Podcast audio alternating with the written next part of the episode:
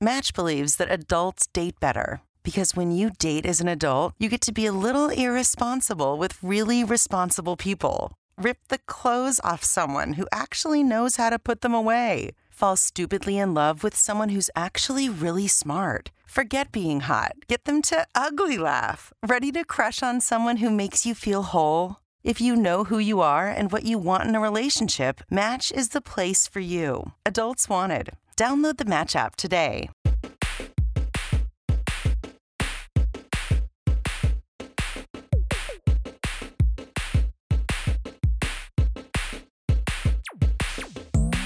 E ci siamo, ci siamo, benvenuti a tutti, bentornati a questo nuovo appuntamento con Floppy Disk, quinto episodio ufficiale di Floppy Disk della prima stagione. Io sono come sempre Matteo Pizzirani, qui con me ci sono il social media manager Marco Valle. Io, grande, ciao! il regista Mar- eh, Mirko Mazzatosta. Buonasera ragazzi, loro il... non possono vedermi ma voi sì.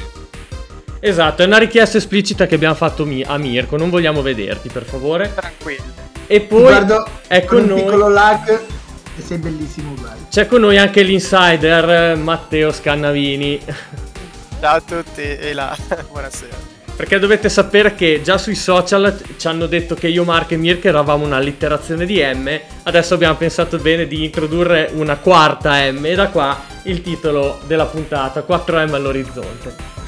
Benvenuti ragazzi, eh, oggi è, eh, insomma, partiamo con questo nuovo episodio, siamo pieni di, eh, di, mm, di, così, di, cose interessanti da dire, c'è, c'è, anche questa formazione un po' inedita, diciamo, la volta scorsa c'era, eh, c'era anche Luis, eh, eh, ecco, tra l'altro ci tengo a precisare una cosa, è stata una puntata un po' in bilico questa, devo essere sincero, perché il povero Igor, che doveva esserci anche lui, è convalescente e non ce l'ha fatta. Salvo è stato rapito come sempre dagli architetti.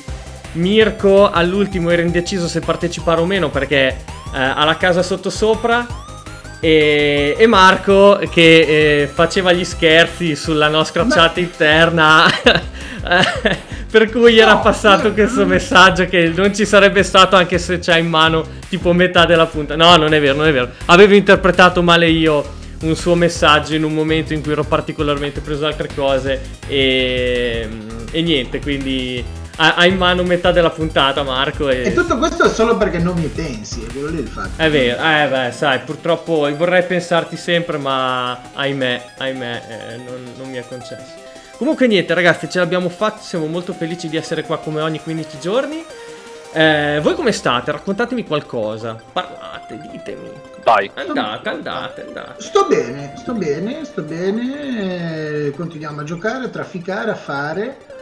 E personalmente a livello di gioco in retro ho cominciato per la milionesima volta eh, GTA San Andreas perché sul pass c'era la Definitive Edition eh, e l'ho scritto giusto oggi su, sui miei social. Eh, sì, si vede, cioè adesso a vedere certe immagini, certe cose ti cadono un po' le balle perché non è stato fatto proprio fantastica quanto remaster ed è tutto, però cazzo San Andreas è San Andreas, cioè quando incominci non, non ti stacchi, va cioè, nel senso, no, no, no, no.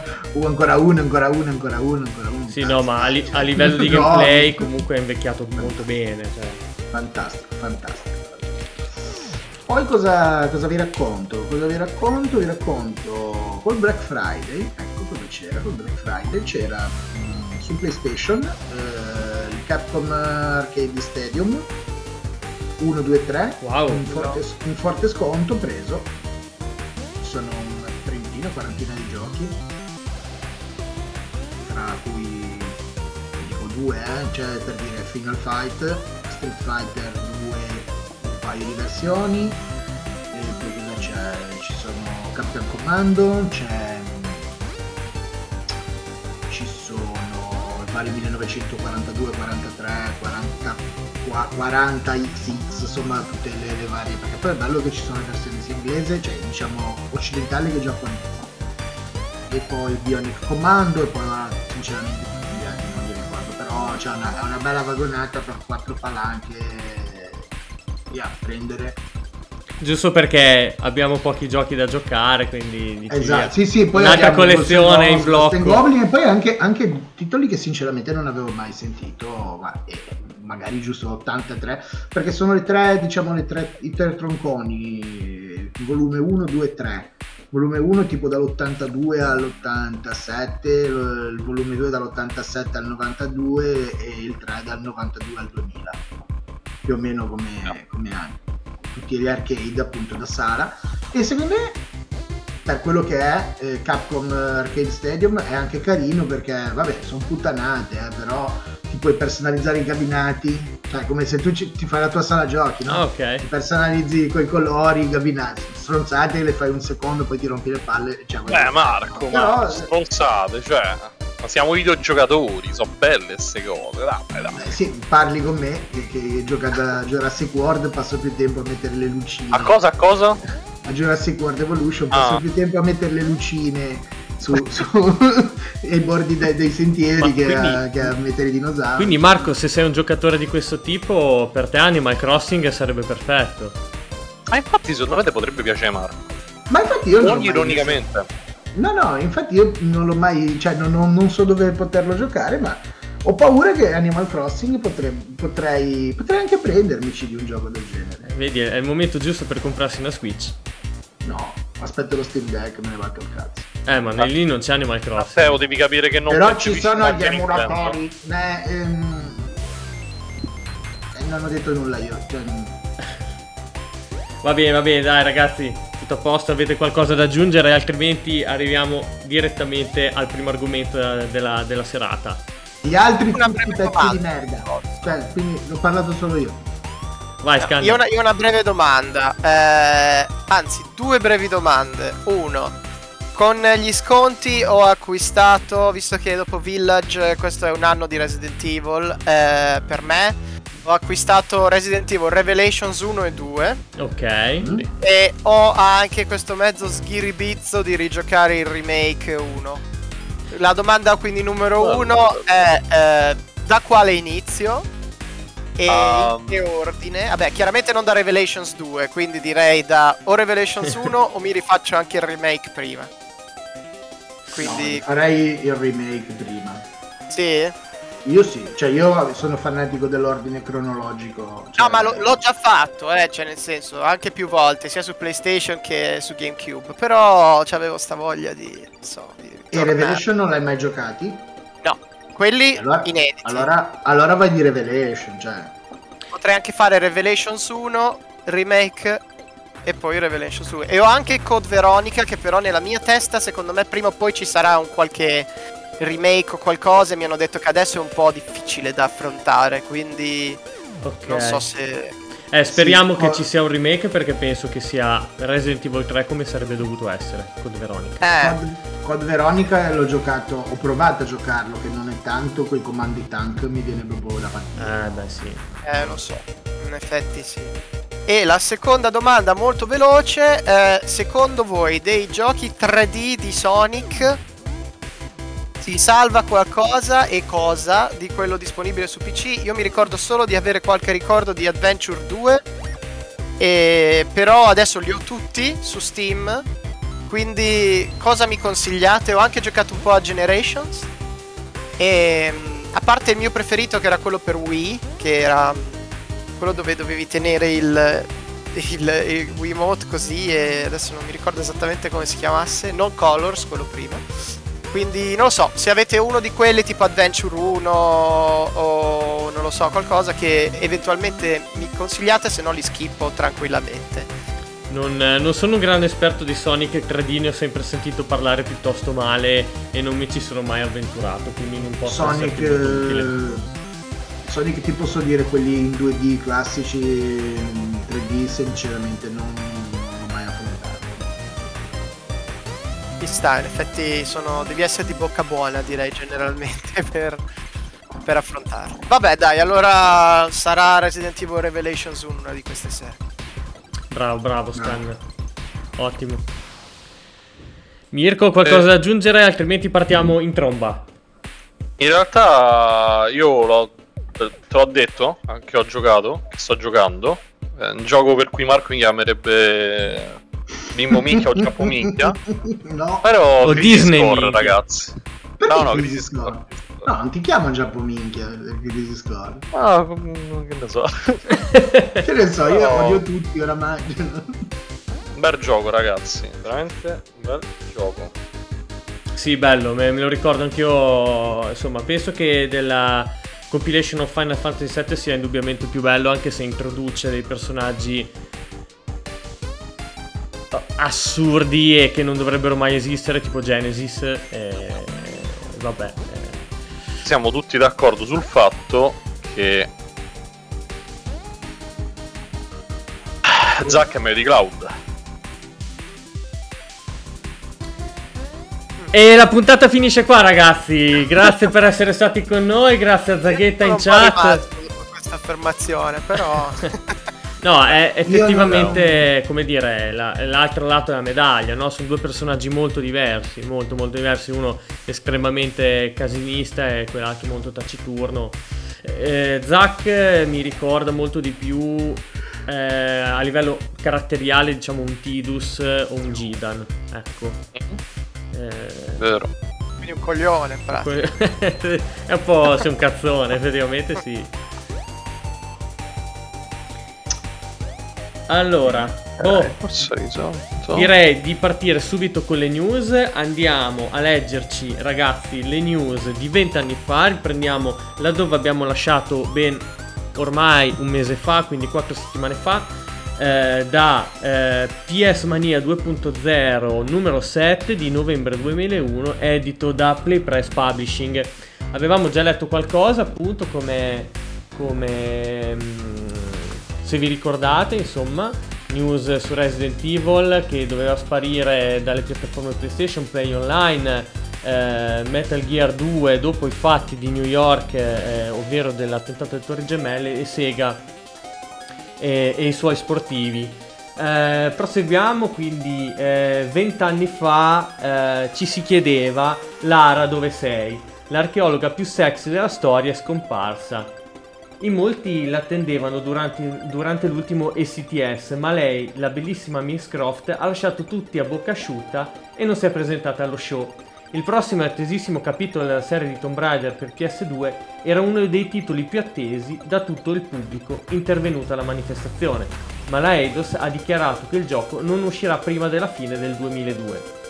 Dopo le mille avventure vissute in tutto il mondo e l'esordio al cinema, Lara si è voluta prendere un periodo di vacanza per tornare più in forma che mai tra non molto. Questa è stata la scherzosa, la scherzosa dichiarazione rilasciata da un rappresentante della Eidos eh, durante un'intervista. Ora Mirko, tu che sei super appassionato, ti ricordi che gioco sarebbe poi uscito? Questa richiesta è del 2 2001. 2001, quindi è mm, Angel of Darkness, Ok. perché nel 2000 è uscito Chronicles. Ok, è praticamente quindi sì, il primo gioco eh, di Tomb Raider per PlayStation 2 è uscito. E possiamo dire chiaramente è probabilmente il peggior capitolo di Tomb Raider di tutta la saga. Ah, ok. Visto che come già avevo annunciato, eh, non mi vedete per il momento, neanche loro, perché sto sistemando un attimo, quindi sentirete solo la mia voce. Però dire, mh, volevo dire che è una massa di cut content quel gioco. Ovvero? I tempi erano veramente stretti Ah. perché l'annuncio è stato fatto sotto Natale. Doveva vendere il gioco. Hanno rasciato letteralmente tutta la fase di produzione e hanno tagliato metà trama, metà funzionalità, perché nel gioco si possono trovare gli euro, letteralmente le banconote, ma non si possono utilizzare. Sarebbero dovute servire per comprare upgrade, eh, munizioni, eccetera, non è stata utilizzata. Quindi Lara braccino corto, mi stai dicendo. Esatto, esatto. Eh, Ecco Ok. perché era sparita dai radar. però.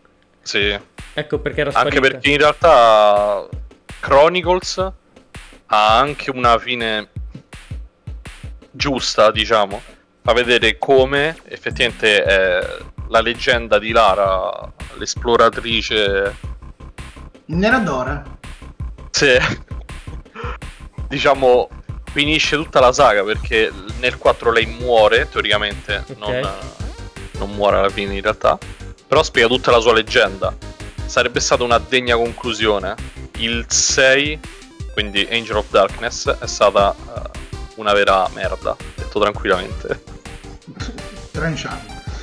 Eh sì, perché il ritorno effettivo c'è stato con Legend dopo di Angel of Darkness, che è stato un bel capitolo. Ha introdotto tante novità come il GPS, la mansion, ossia la casa però rinnovata dopo tanti capitoli. Quindi interessante, però questo sicuramente è stato uno dei periodi più bui per la saga e per Eidos oltretutto. Certo. Sì, che poi dopo è stata anche acquistata da, da Square Enix, quindi, sì. quindi insomma eh, le difficoltà non sono state poche neanche nel, nel riportare proprio Tomb Raider stessa, la, la, stessa saga di Tomb Raider al, diciamo così, alla, alla, allo Dei splendore, sì, anche se forse parlare della saga reboot come dei vecchi fasti forse è un po' troppo, è un po' troppo esagerato, ecco. Sì, anche perché. Ripasti. Su carta non c'è mai stato un vero ritorno. Mai. Cioè, la saga di adesso ha magari anche un discreto successo. Non è assolutamente paragonabile a quello del 98-99 con no, il terzo e quarto capitolo. Perché letteralmente prima era un'icona pop sì. Eh, infatti adesso è, si fa, cioè, ok, ci sta perché è Lara Croft, perché ci hanno fatto i film e tutto, se no secondo me non... No, Beh, no. Io lo, lo, dico giusto perché ho scoperto e visto dopo eh, riviste dell'epoca. Ma lei cioè, lo, la usavano per gli spot della Omnitel su carta, eh, cioè sì. la Omnitel, raga, che sarebbe la Vodafone. Lo sappiamo, c'eravamo noi. sì, sì, no, no, dico a, tu ti, tu ti ricordi Blu invece? Io me la ricordo, Blu. Mi ricordo Blu era sempre una compagnia, no? Sì, è durata cioè, tipo sei mesi. Sì, sì. Bellissimo. Ma te, oh, Mirko, Mirko, te le ricordi le Christmas card, le Summer card? Sì, quelle con i messaggi. Mi vedete eh. adesso? Sì, ti vediamo. Eh, vediamo. Sì, ora sì. Ok, eccomi qua. Di share. Facciamo lo UMI. lo UMI. Secondo te Marco tu eri uno di quelli che faceva la card eh, sotto Natale? Dai, così parlo con la Pisqua. Sì, senz'altro, ma tutti lo facevamo. Tra l'altro io comunque il cellulare l'ho avuto veramente tardi, l'ho avuto in età già... già per lavoro l'ho avuto. Quindi tipo tutte le superiori ah. l'ho, l'ho, fatto senza. Cioè proprio ero anche Mazzo. di quelli che non lo volevo. Cioè ero di... ero... minchia ero un ribelle. Non mi. Eri dell'idea che coglioni aveva il telefono. Sì, comunque, cioè, te ti immagini lo smartphone e tutte le cose. All'epoca era no, una no, di cazzo, cioè, voleva dire che ti chiamavano perché non. Io ricordo che mia, cioè, a mia sorella la chiamavano per magari i compiti del giorno dopo e letteralmente se scocciava perché pure lei riteneva fosse sì, sì, una rottura sì, di cazzo, detto tranquillamente. all'epoca potevi subito mandare anche gli sms che tra l'altro ne potevi tenere in memoria tipo 10, sì. cioè quelle cose sì. E costavano anche tipo un boato, perché costavano tipo 200 lire, tipo mandare un messaggio, ma che cazzo mando un messaggio a 200 lire, cioè davvero. E, ed era niente, era proprio una cagata di cazzo, cioè non è che il cellulare, poi con gli smartphone Pure... è diventato un altro discorso, però no. Sul telefono allora che, che stavano le suonerie poli, quelle monofoniche, non mi ricordo come si le chiamano. Poli, le polifoniche? Polifoniche? No, le polifoniche sono arrivate dopo. Le polifoniche sono arrivate dopo. Quando le, quando... Quelle che si facevano con la tastierina sul 3310, come si chiamano? Sì. Ma erano delle sorte di MIDI poi sono. alla fine. Polifoniche sono uscite dopo con eh, 3330 forse addirittura. Dici? Sì, sono arrivate Dici? dopo, sì, assolutamente. Non c'era niente allora... di polifonico in, no. quelle, in, quelle, suonerie, erano no. una singola nota alla volta. Pli, pli, pli, a copiarle sul telefono ragazzi, dagli amici. Ve lo, ricorda- ve lo, ricordate quello? Mi chiamo virgola. Vabbè. Eh, una delle... Ti lascio sola, bella topolona. bella topolona. Una delle pagine più oscure della nostra Repubblica. è bellissimo. Oppure quelle... 8 anni dopo però. Esatto. Sì, però è una, è una, vera merda. Cioè, tipo, no. la suoneria col nome. Eh, Marco, rispondi, Marco. Cioè. Mi un messaggio. Ciao. Ciao. Ciao. un Tipo, messaggio. ragazzi. Ciao. E poi che oltretutto stanno a mettere nuove foto di quello che faceva la pubblicità. Sì, Vladi, quello... Ble, mamma mia, che vuoi ricevere le suonerie in regalo con Prendi anche tu questa suoneria. la suoneria tu. Tra l'altro Lara coi Cazzo, telefoni, Dio. ragazzi, cioè, c'entra anche molto perché ricordiamo che Lara ha avuto dei capitoli eh, per Engage. Engage. Ma Engage. Matte, Matte, Esatto. sei, sei un idolo, sei un idolo. Sei riuscito a trovare un link tra questi due argomenti. Hai visto? E- Che segue? E, e- e- e tra questa ragazzi. cosa assurda, cioè questa via assurda e irrecuperabile che avevamo preso. E ti voglio bene, Scanna. Il Nokia Engage, Nokia Engage. No, che Engage è Engage QD che è uscito dopo. No, io ero rimasto al Nokia Engage e ne, ho Sempre visto, desiderati tantissimo. e ne ho visto anche uno vivo Nokia Engage. Mm, Ce l'aveva un ragazzo che conoscevo, no. Ma non... Erano poi dei port dei giochi per Game Boy, se non sbaglio. Erano dei po' sì, dei porta giochi per Game Boy, però mi ricordo anche che erano usciti che, eh, su- mh, da scaricare sui io avevo un Motorola, non mi ricordo che cazzo di, di, di cosa, Di quello cosa che so pensare io, per favore, dilla.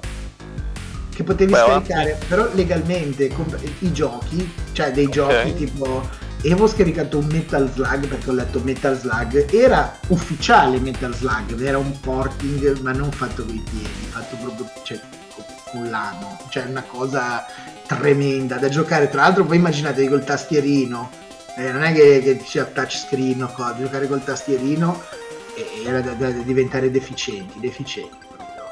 Però era Metal Slug, cioè era proprio Metal Slug, no? Io invece ti sorprenderò perché tipo 2006 eh, eh, mia madre e mio padre avevano comprato questi telefoni CLG e c'è stava vabbè lo shop, lo store Eh sì. LG.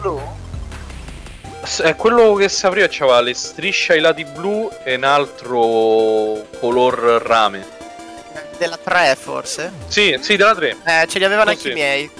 Sì, sì. Eh? Mentre loro dicevano, vabbè, ti è? E invece vedevo i giochi. Avevo comprato questi due giochi di Tomb Raider, perché capirai, Strano. ho ho sempre giocati. Erano letteralmente i porting, scoperto dopo, dei due per Color, per Game Boy Color con un filtro tipo BRZ, penso.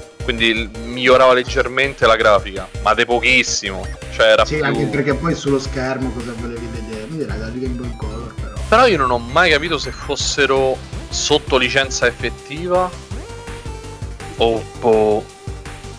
Oddio, speriamo di sì. Adesso ti vengono a prendere Mirko, oltre che per le tue videocassette, anche per gli acquisti illegali sullo store. Videocassetta ufficiale. Assolutamente sì. Ma andiamo avanti. A proposito di videocassette, arriviamo sui Disney Minchia che tanto piacciono al buon Marco Valle. E Vedevo, vedevo sotto, io... leggiamo Kingdom, questa ennesima news sul primo Kingdom Hearts che doveva ancora uscire, non si sapeva esattamente rigiocando cosa fosse. C'erano voci, c'erano immagini poche e qui diciamo riassumevano un pochino, eh, veramente in pochissime righe, quello che si sapeva. Il famoso settimanale giapponese Weekly Jump Magazine ha pubblicato alcune immagini inedite di Kingdom Hearts, nel quale appaiono dei volti noti agli appassionati dei giochi di ruolo. Alcuni dei più famosi personaggi di Final Fantasy la appari- faranno la loro apparizione nel gioco. Ancora non si sa eh, co- eh, se come, come scusate, se come coprotagonisti o semplici comparse. Eh, le foto sono piuttosto chiare, mostrano Tidus in versione junior, Waka, il coraggioso giocatore di Blitzball di Final Fantasy X, e Selfie. Quanto fa strano dire selfie adesso che ha un altro significato? Vabbè, presa direttamente dall'ottavo capitolo della saga. Non è stato ancora svelato se altri personaggi verranno inseriti nel gioco finale, anche se una delle foto, una delle foto mostra una misteriosa figura femminile sullo sfondo che somiglia terribilmente, indovinate un po' a chi. Immagino che si tratti di questa figura cerchiata. E non vedo manco un prete nella neve, figurati. pa, pa, pa, pa, ho perso il filo. Non ci per, noi ci permetteremo di suggerire Tifa e Sephiroth. In aggiunta, altre novità, è stata confermata la presenza di altri due popolari personaggi Disney, Pluto e Paperina. Ora. Che figata! io non so se Paperina era dovuto a un errore di battitura, però qua eh, tant'è. Però no. Eh? Era però alla fine. C'era, ma era poi una comparsata, no? Sì, sì, sì, Eh. sì, si Io vedeva. devo fare una domanda invece. So che non si parli di voi- telefoni o che non si vada a No, finire no, no, sulla no. luna. Ok, vai. Su Final Kingdom, come, lo, come c'è scritto sulla rivista. Ok. Come, ehm, secondo quale criterio, cazzo hanno scelto i personaggi di Final Fantasy per Kingdom Hearts e perché, ad esempio, Selfie, che ha la stessa rata di Squall, eh, in Kingdom Hearts Squall è più grande, quindi è Leon, e Selfie ha 10 anni, penso. Però è il prologo quello. Ehm, per tutto il gioco è... Cioè, è così, selfie. Eppure negli altri giochi Squall, Cloud sono grandi, cioè adulti proprio. Yuffie c'ha l'età che c'ha nel gioco, però vengono presi, modificati, non, non ho capito. Cioè, perché ad esempio non ci hanno messo un... che ne so, un Gidan, una Daga? Perché selfie? Cioè, no- non- no- non erano. Scusami, posso- magari mi sbaglio, ma Tidus Ah. e Selfie non apparivano all'inizio proprio di Kingdom Hearts Sull'isola. quando vedevi Sora proprio bambino e dopo sparivano?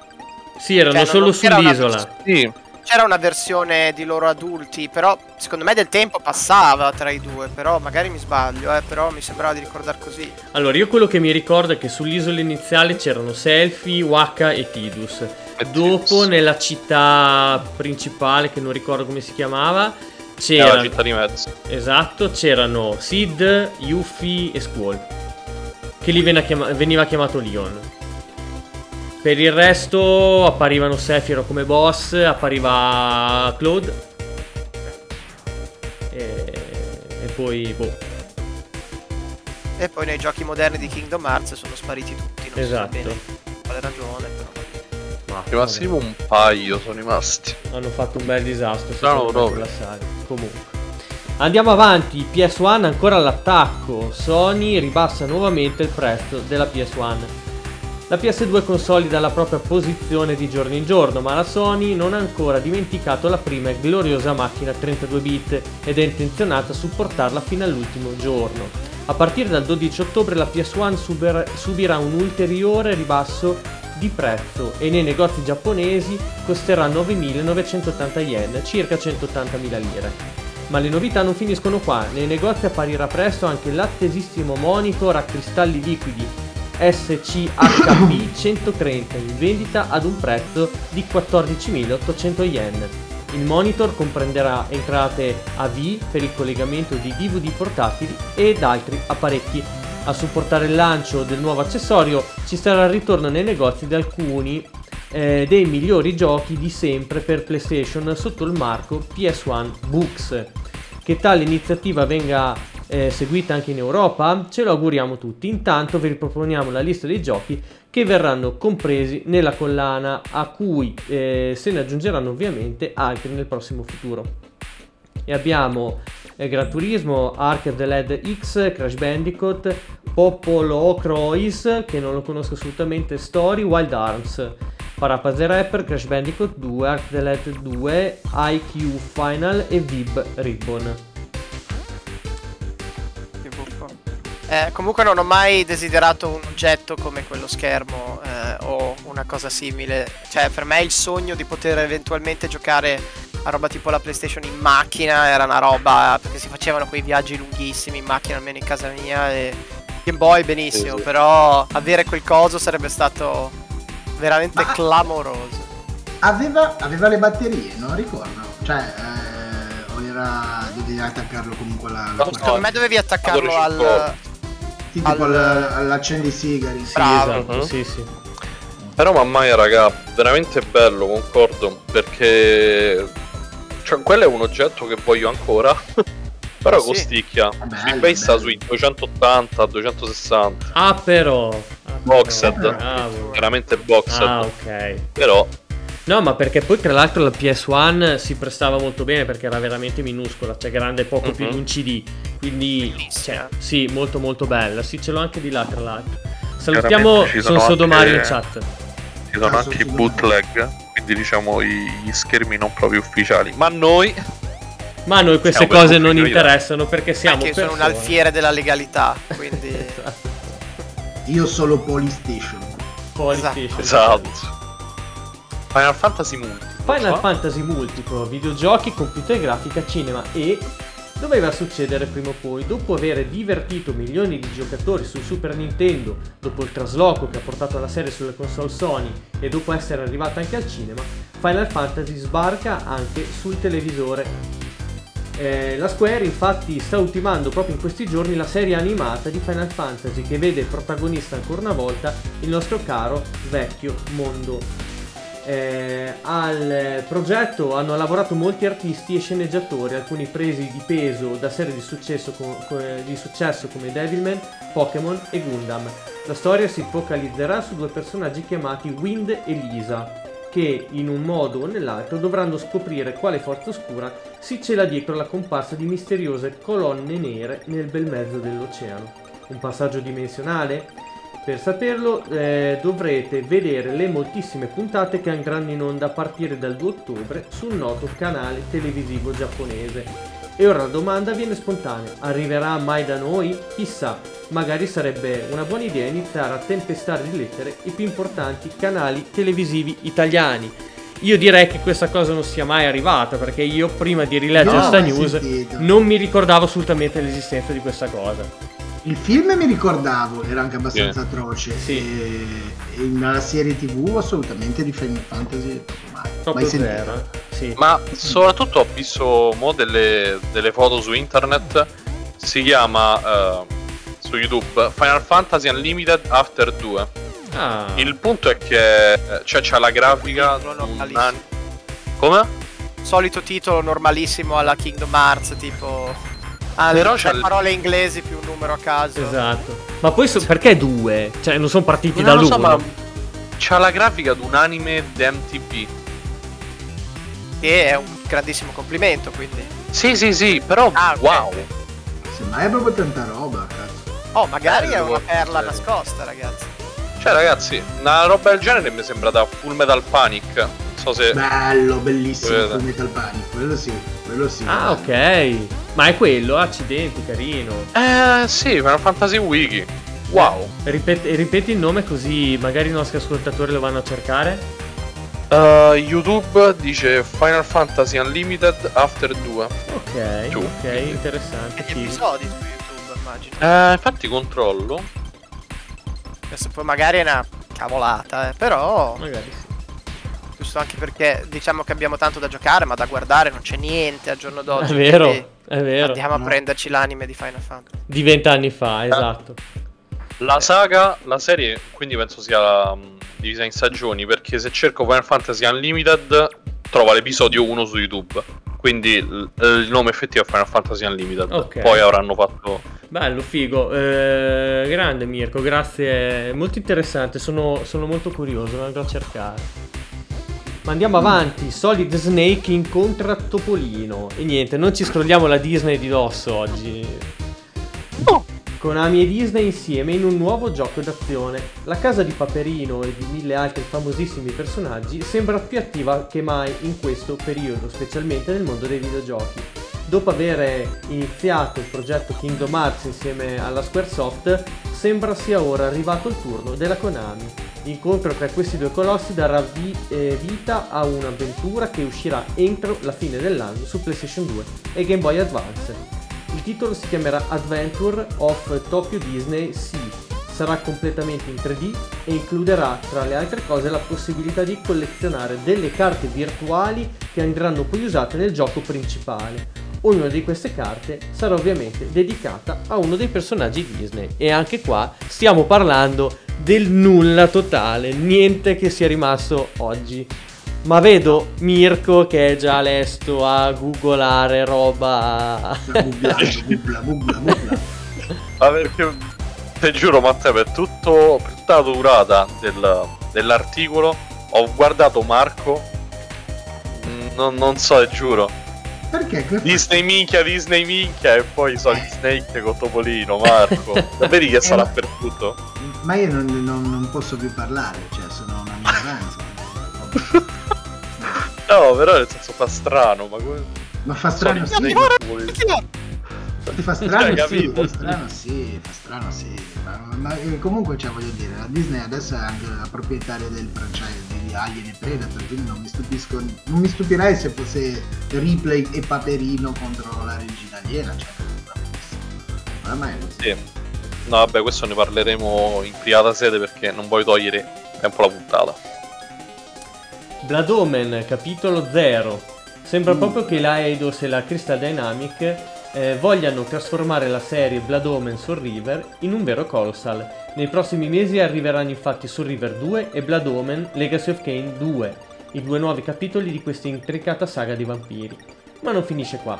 Secondo un nostro informatore, la Crystal Dynamics eh, starebbe valutando l'ipotesi di realizzare una specie di riedizione per PlayStation 2 del primo Blood Omen Legacy of Kain, un GDR inquadrato dall'alto uscito nel 1997 per PlayStation. La nuova versione avrebbe comunque un'impostazione e eh, una grafica completamente diversa dall'originale e l'unico punto di contatto col titolo uscito per PlayStation sarebbe la trama. Anche se ci sembra molto difficile che questo progetto diventi realtà, dobbiamo ammettere che poter rigiocare que- a-, a quel primo mitico capitolo ci farebbe davvero felici. Io penso che questa cosa non sia mai, non si sia mai avverata, seppure insomma Bla- Blood Omen 2 e Soul River 2 eh, siano effettivamente usciti, però questa- questo remake Del primo no. eh, Eh, no, no. Tra l'altro è molto bello. Io mi ricordo che eh, Blood Omen, il primo, lo avevo giocato eh, perché lo avevo affittato dal videoclub all'epoca quando si potevano ancora tipo blockbuster però pezzotto. Cioè, eh, e l'avevo affittato un fine settimana e mi era piaciuto tantissimo e poi me l'ero, diciamo, recuperato. Sulla Play 1 si facevano queste cose. Ehm, ed era proprio bello, cioè un gioco di ruolo bello perché aveva l'impostazione da JRPG, però aveva era molto più oscuro, molto più molto, molto più occidentale. Cioè aveva un'impostazione da JRPG, ma era molto occidentale. Certo. E- ed era bella la storia anche, molto grimdark. Mm, Mi era piaciuto, infatti. eh, poi il secondo, devo essere sincero, no. Poi vabbè c'era Soul Kane, eh, Soul River, eh, no, Legacy of Kane. Sì, sì, sì. Soul River, ma quello poi era il capitolo, quello diciamo in 3D, è un altro discorso. Si parlava proprio di un GDR, di un RPG classico. Eh, quella è veramente Aveva una ancora serie. molto, è, è- una ancora serie molto di- del 16 bit. Da... Sì, sì. È una serie di cui sento veramente la mancanza, quella di, di Soul River. Cioè, avrebbe tanto da dire, ci sarebbe tanto eh, che potrebbe raccontare ancora, e, però boh, non lo so. la speranza è l'ultima a morire. È un eh, periodo Ah, di nostalgia, come dimostra anche questo podcast, e speriamo che, che Square Enix eh, possa un attimo... Insomma, Stavo eh, per chiedere, è di Square Enix l'IP. sì, assolutamente, sì, sì. Ok, ancora oggi, ok. Sì, sì, sì. Piccola domanda. Final Fantasy VII Mm? era diciamo aveva uno stile tutto suo anche grazie alla grafica cubettosa cioè low poly come si dice nel gergo. Mhm. quindi era diciamo è stato bello anche per quello. Però con il remake è stato comunque eh, un gioco neanche in questi tempi anche nel 2020 come vedete una transizione tra Legacy of Kane o comunque giochi di questo tipo nel 2021 nel senso con la grafica da adesso potrebbero essere belli o perderebbero lo spirito che avevano Secondo prima? non so se mi sono spiegato bene. Secondo me un Dice un Legacy of Kane sì.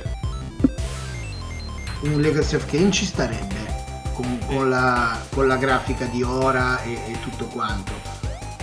Perché eh, Legacy of Kane io l'ho- l'ho- l'ho provato a rigiocare che non è relativamente tanto cioè parliamo di qualche un anno fa tipo e per quanto il gioco fosse veramente bello con delle dinamiche, delle meccaniche fighe proprio che hanno fatto proprio mm, una pietra miliare diciamo de- dell'action RPG adesso non si può vedere cioè Sì. proprio è, è tremendo è invecchiato malissimo è invecchiato malissimo era proprio quel primo 3D da PlayStation 1 che, che all'epoca era bello ma invecchiato malissimo al contrario per dire della pixel grafica cioè de- degli sprite in qualsiasi Oh. gioco a 16 bit che come anche il cell shading se vai a vedere rimane più o meno invariato mentre invece la grafica 3D pri- prima, prima PlayStation.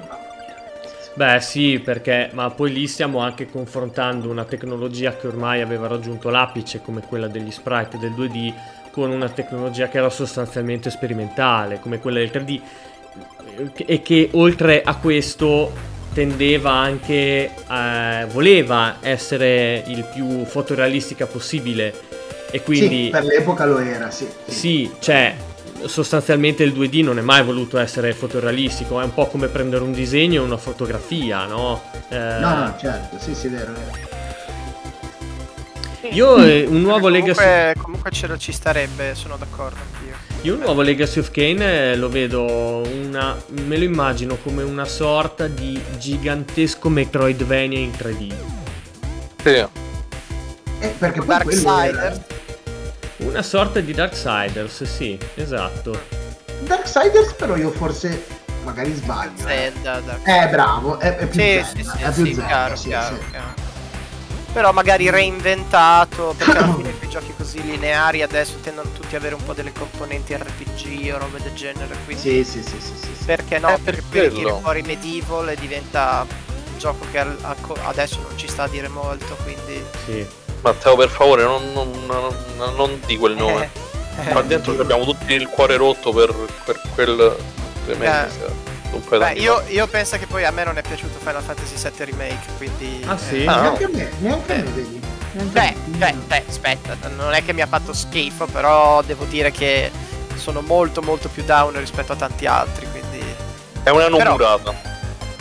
Ma non per quello, cioè anzi Ah. ti giuro che per le parti quelle dove si sente la mano, il tocco di Kojima di Nomura sono quelle che forse mi sono piaciute di più, ma parlo proprio di struttura del gioco e tante cose, ma sarebbe un podcast solo quello, quindi lascerò perdere. però, però secondo me è un IP che ha senso anche se secondo me ormai farla uscire in questi anni è quasi come fare un'IP nuova perché è molto di nicchia e non so neanche se ne valga la pena onestamente perché dovrebbe avere proprio un trattamento non puoi fare come dice Marco un, un remaster HD e chiamarla una giornata cioè nel senso Sì, sì, sì, sì. eh, devi fare un lavorone e a quel punto tanto vale secondo me investire su altro perché non so è una di quelle cose che piacciono a noi ma la compreremmo magari però Più che altro. Sì, però non è magari, cioè non, non- la compri, però già magari se, se tu la compri e mi dici guarda che non è proprio quello che ti aspettavi, già io non la compro, capisci? Quindi non è una di quelle cose mm, la compri per forza. Mm, So. eh, che Final del- Fantasy VII Remake è una roba eh, Soul River Remake con tutto il super rispetto dal punto di Eh, vista eh. commerciale è Eh, tutta esatto. un'altra ecco Eh, esatto, remake, però no, ri- riprendere il Soul River, cioè, e farci un altro gioco, Sì, ci siamo, sì, sì. perché no? Io ci giocai su PC tra l'altro Sì, ma no, no, remake no, assolutamente no. dai eh. Ho questa netta sensazione secondo la quale eh, tutte le saghe prima di PS3 adesso, adesso non godrebbero di grande successo. Eh, un esempio tipo Sly Cooper che si vocifera a un nuovo capitolo. Le altre saghe come Crash, ok, Crash hanno fatto il quarto, il, sì, il quarto, però non è che è stato Ma Crash Wow. andava bene per gli anni che, cioè, era un gioco che esatto. andava bene per l'anno che... eh. Non c'è niente di male però quei platform adesso so- io Eh. sono un grandissimo fan del genere eh, ma proprio fate fatica a trovare un fan più grande di me però Tipo, io da quando ho avuto quella delusione clamorosa che fu eh, Ukulele, eh, Mamma mia. che per me è stato veramente una chiavata proprio colossale, oserei dire. È così brutto? Eh, Cioè, secondo me sì, cioè più che altro è così inutile per me. Sì, sì. Invece è molto più carino il 2 a scorrimento laterale. Eh, Anche se anche quello ne abbiamo visti tanti giochi così. Però, nel senso, io per dire. Microsoft ho sempre voluto, pensato, sperato, ma ritirateci fuori Banjo. Però non so, capito? Cioè, bisognerebbe fare, al di là che a me è piaciuto anche Nuts and Bolts, però... ehm, eh, cioè, è difficile nel mercato di oggi ritirare fuori questi giochi qui. E, e Crash 4 ne è la dimostrazione. Il, il- come si dice, il remake, scusami, la collezione ha venduto perché la gente ha la nostalgia proprio diretta di quei giochi lì, no? Sì. Stessa Esattamente. cosa a Spyro. Il 4, beh, qualche copia l'avrà venduta, però oltre al fatto che era super difficile, ehm, che magari lo rendeva più ostico ai ragazzini, e anche a gente come noi che magari non ha più tempo o voglia di starci dietro. E quindi, boh, nel senso, prima o poi me lo comprerò, però dirti che ho proprio l'ansia di giocarci, anche se penso che sia un bel gioco, non ce l'ho. Perché ormai il platform, secondo me, è evoluto in cose tipo Sì. Eh, e, e quello, almeno soprattutto il primo. E, e quindi È non lo quello so il se è punto. genere- Sì, Al di là di Mario, domani eh, parte. uh-huh. se domani uscissi eh, di casa, ok, è un esempio assurdo, a chiedere a ogni persona che gioca chiaramente, ma tu vorresti un nuovo Rayman, Rayman, come lo volete chiamare? Rayman, come lo volete No. chiamare? No, esatto, è proprio lì il punto.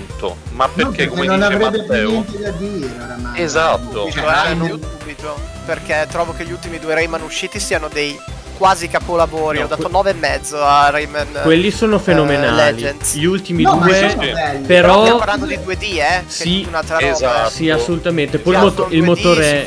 Il motore Ubi Art è qualcosa di incredibile. Ubisoft ci ha Clamorosi tirato fuori giochi. della roba bellissima. Clamorosi. Però si sono fermati al 2 proprio perché non c'era più niente oltre. Cioè, che, che cavolo ti inventi ancora? Cioè, hai già raggiunto no, il eh. culmine. eh, fa- faresti un more of the same. eh, in fin dei Sì, conti. sì, assolutamente. Secondo me molte di quelle saghe pure perché intoppi, ad esempio prima abbiamo citato Tomb Raider, ma anche Spyro Matteo, cioè i primi tre sono secondo me capolavori, li, li amo proprio quei giochi, ma il 4 che è Enter the Dragonfly è stata una vera merda, ha buttato la saga nello schifo, ha continuato con roba tipo la New Beginning mi sembra, però già là la qualità era calata drasticamente.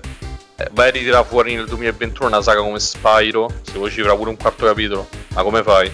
Cioè a noi magari che abbiamo giocati, sì e vai, non vedo l'ora. Per me basta la collezione, fatta bene, eh, ce li hai. Esatto. eh, eh, io mi aspettavo poi che un gioco che, faceva, che avrebbe fatto un grandissimo successo sarebbe stato il remake di CTR.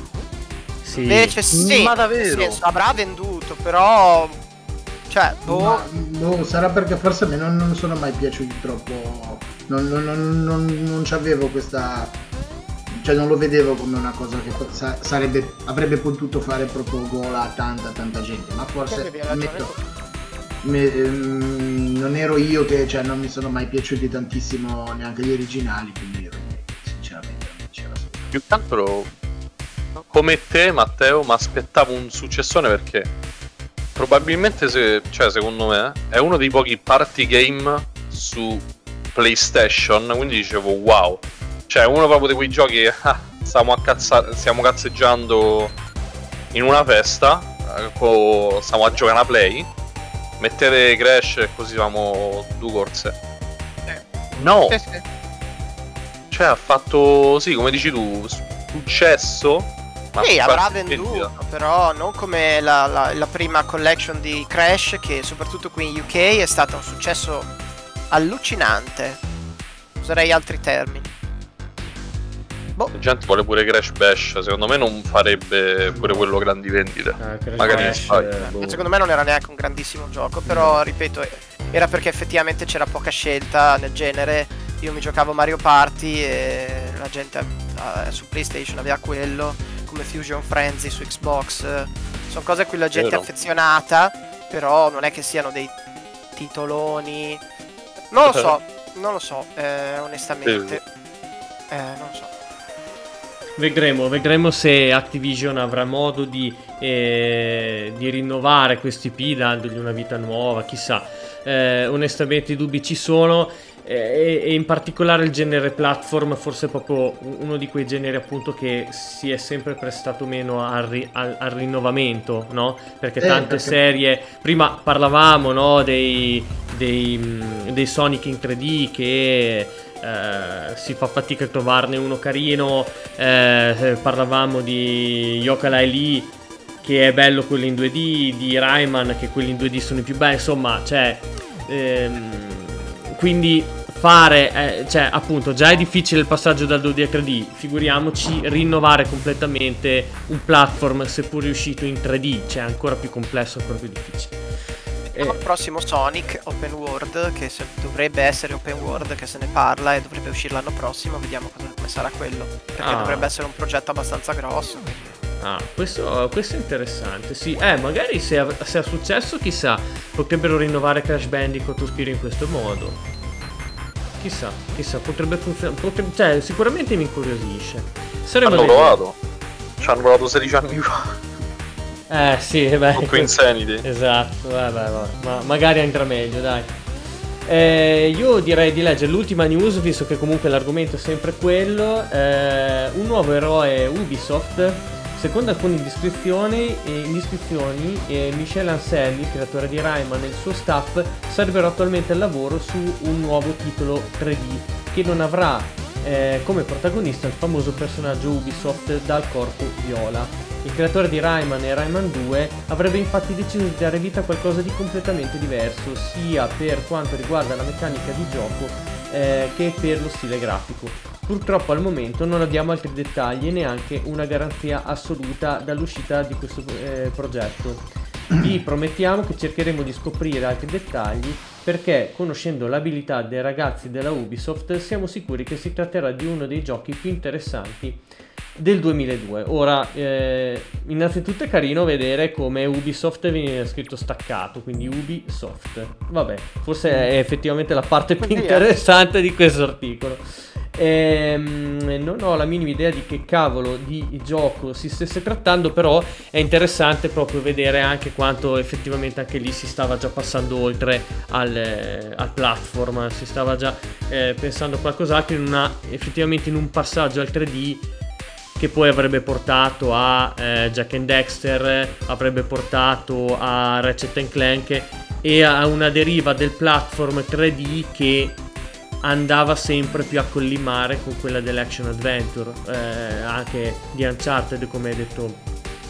eh, giusta- forse Beyond te. Good and Evil? Anche, eh, eh, eh, ci sta, ci sta, Poteva magari essere un prototipo per quello? ci sta, sì, sì, assolutamente Più plausibile. che altro, boh, non creeranno un altro gioco con Rayman, ma letteralmente un annetto e mezzo, due anni dopo è uscito l'ultimo capitolo di Rayman, Odlum Evoc.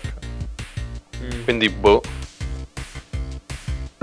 Non saprei, non saprei, bisognerebbe andare a scavare, fare qualche ricerca un po' più approfondita. Comunque ragazzi, niente, questo era eh, PS Mania 2.0 numero 7 di novembre 2001 di Playpress Publishing che chiudiamo definitivamente, abbiamo chiuso e abbiamo letto eh, le news di vent'anni fa. Ora a questo Vent'anni. punto Ehm, insomma, continuando tuttavia a sfogliare le riviste, dopo la sezione delle news c'era la, se- la sezione delle recensioni e noi cerchiamo di mantenere lo stesso identico eh, schema per cui ehm, eh, Marco, il buon Marco ci parlerà di, eh, un, eh, di una sua retro recensione eh, con tanto di gameplay che potete vedere e quindi niente, eh, lascio la parola a te Marco. Bene, allora, eh, cosa recensiamo, cosa retro recensiamo questa settimana? Retro recensiamo eh, G-Nog. Spero di averlo detto bene perché sinceramente non ho la più vaga idea di come si possa, come si possa dire, come si possa pronunciare veramente. Eh, uno shot em up, vecchia scuola ovviamente, da il la carrellata che sta passando è un gameplay che ho preso direttamente dalla versione PlayStation 4 che ci è stata gentilmente fornita da Ratalaika Games che si è, ha questa edizione, questa riedizione, ma neanche tanto perché non è una, non è una remastered, non è un remake, è proprio semplicemente un porting di quello che è stato un gioco del Mega Drive o del Sega, Geo Sega, che si voglia, Genesis. Anche lì dipende se parliamo di Nord America o resto del mondo. E, um, Ginogue, in giapponese Jirugo, probabilmente si legge così, oppure in Nord America Wings of War, non guerra, war, ma war, W-O-R, che è il nome del personaggio, questo war, sperando sempre di dirlo bene, è un angelo. E lo potete vedere perché c'ha proprio le sue allette da cherubino e se la vola in queste caverne mostruose. È un angelo che è stato chiamato a difendere il paradiso dall'assalto dei demoni. Così, no? Sono fantastiche le trame dei giochi anni 90. e comunque cioè, dovevi giustificare uno shot em up insomma alla favola c'è questo war questo angelo guerriero che, che combatte contro questi mostri questi demoni del sottosuolo che hanno invaso il paradiso e diciamo che a livello di trama abbiamo finito eh, il gioco è uscito per la prima volta nel 91 appunto come abbiamo detto su Sega Genesis Sega Mega Drive e in, in tutti, in tutti i mercati appunto in quello nordamericano non capisco il perché si chiamasse Wings of War al posto di Ginog o Jinugolio come si legge in giapponese. Beh comunque un nome decisamente più figo dai Wings of, Wings of War. Sì perché giocano su Wings of War che è il nome Wings of War eh, da guerra il... Forse per qualche, non so il um, significato del nome giapponese, però forse ah, qualche non... cosa religiosa. Poi non lo so. Può darsi, chissà, boh, non so. Comunque è uno shot em up, come potete vedere. E...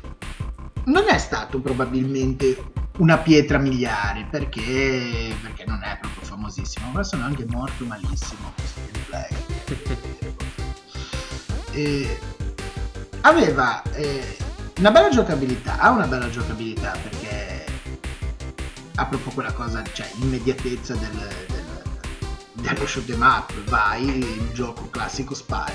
Però gli mancavano, a mio avviso, eh, tanti di quelle, quelle piccole accortezze di gameplay che sono rimaste poi praticamente scolpite nel, nel, nel, nel genere proprio shoot em up, ovvero non hai pod di nessun tipo, cioè tu hai i tuoi vari, i tuoi vari tipi di, di, di, di, eh, di fuoco, eh, ma neanche poi così differenziati, un pochettino il pattern diciamo di fuoco cambia. Non hai una smart bomb che o comunque un mega raggio, qualche cosa, insomma, tu spari e basta, cioè praticamente autofire tieni premuto e la tua skill è solo quella di muoversi mentre invece eh, con altri titoli dello stesso, dello stesso genere anche in quegli anni avevi già una complessità fra virgolette se vogliamo. A livello di gameplay tipo mi viene in mente un nerd type vabbè grazie al cazzo cioè, nerd type uno dei migliori giochi del genere che sia mai uscito.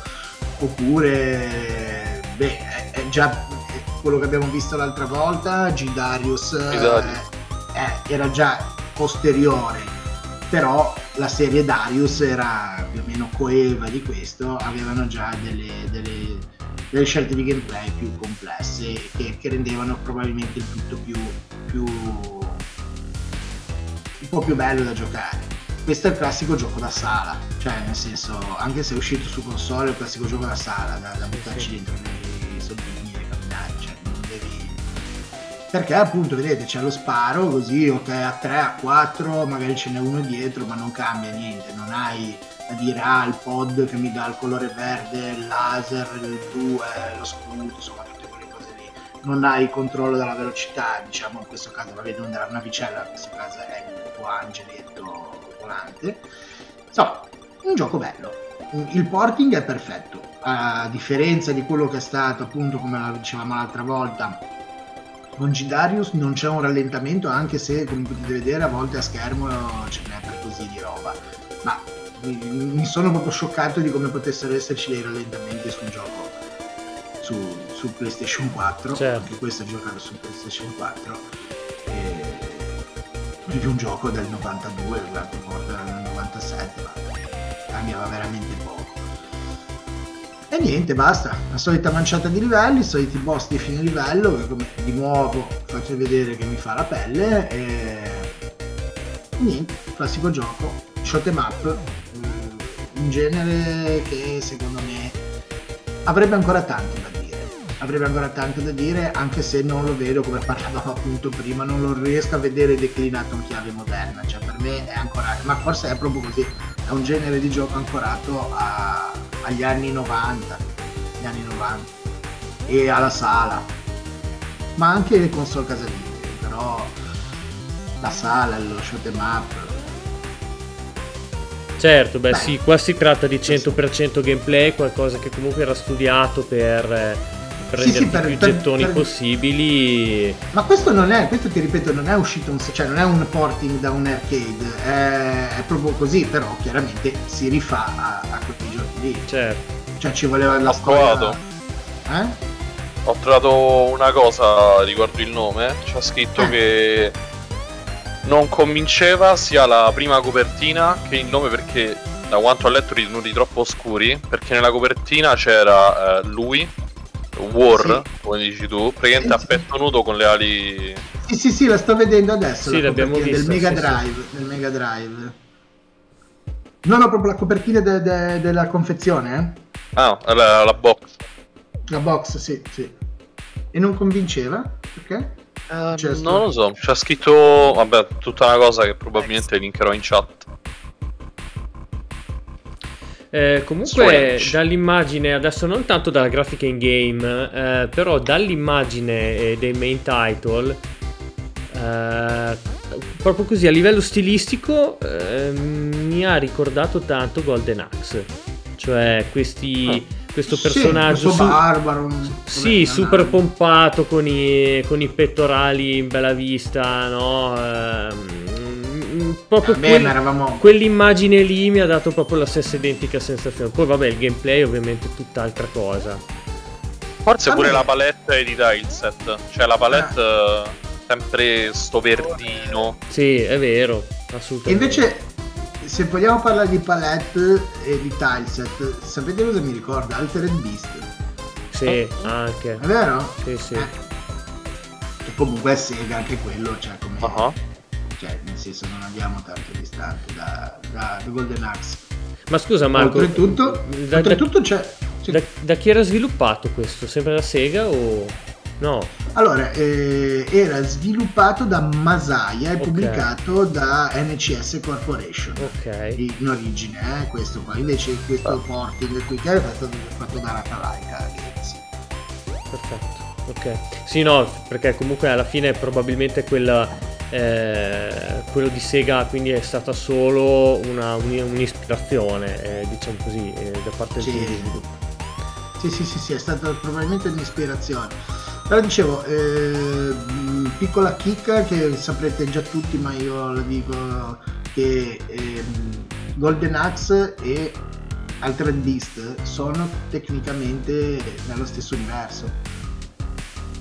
Perché c'è uno di quei mostrilli, quello con la coda che potevi cavalcare in... eh, Sì, quel mostriciattolo Eh, bipede. è quel mostriciato tipo una specie di pappagallo con la coda bipede e si, lo, lo- lo- lo si vede anche un po' tipo a uso easter egg in eh, alcuni livelli di, di Altered Beast e addirittura non sbaglio delle statue nelle statue anche se Figo. Sì, sì. quindi vabbè. Guerriero alato dice Zaghetta cioè significa guerriero alato Ginog è probabile comunque ci sta perché comunque eh, mi piacevano ecco le trame dei, dei- arrivano i demoni in paradiso spara vai Esatto. Spara. eh, Ah. che cosa di- come fai a Ma io non lo so, fa ridere perché, ma come. ma- perché dovrebbe sparare un demone? Che cazzo, cioè, a sta velocità? e boh non si capisce Eh, ma va. non non c'era bisogno di farsi tante domande una volta. Adesso? Adesso abbiamo bisogno di giustificare qualsiasi cosa, invece all'epoca Sembra il, meme, giocare. sembra il meme, sai quello. Facciamo uno shot em up, una navicella contro altre navicelle. Che palle. Eh, mettiamoci un angelo contro dei demoni. Wow, che Genio. Cioè, poteva essere una navicella, poteva essere questa. Sì, sì, Infatti sì. mi messo a fare troppe domande io. Pure perché Sì, sì. mezz'ora fa abbiamo visto Solid Snake e Topolino, ragazzi. Non me lo Sì, ricordo, quello- ma. Quel- quello è da farci più domande, non le trame degli shot em up. Comunque ci sarebbe da fare tutto un podcast per una- le trame degli shot em up. Cioè, no. Potremmo- attaccato. Potremmo farci una puntata, effettivamente. Sì, sì, sì, sì. Sono Figo. noi che raccontiamo Figo, mi piace, mi piace, bella idea. le sceneggiature degli shot em up.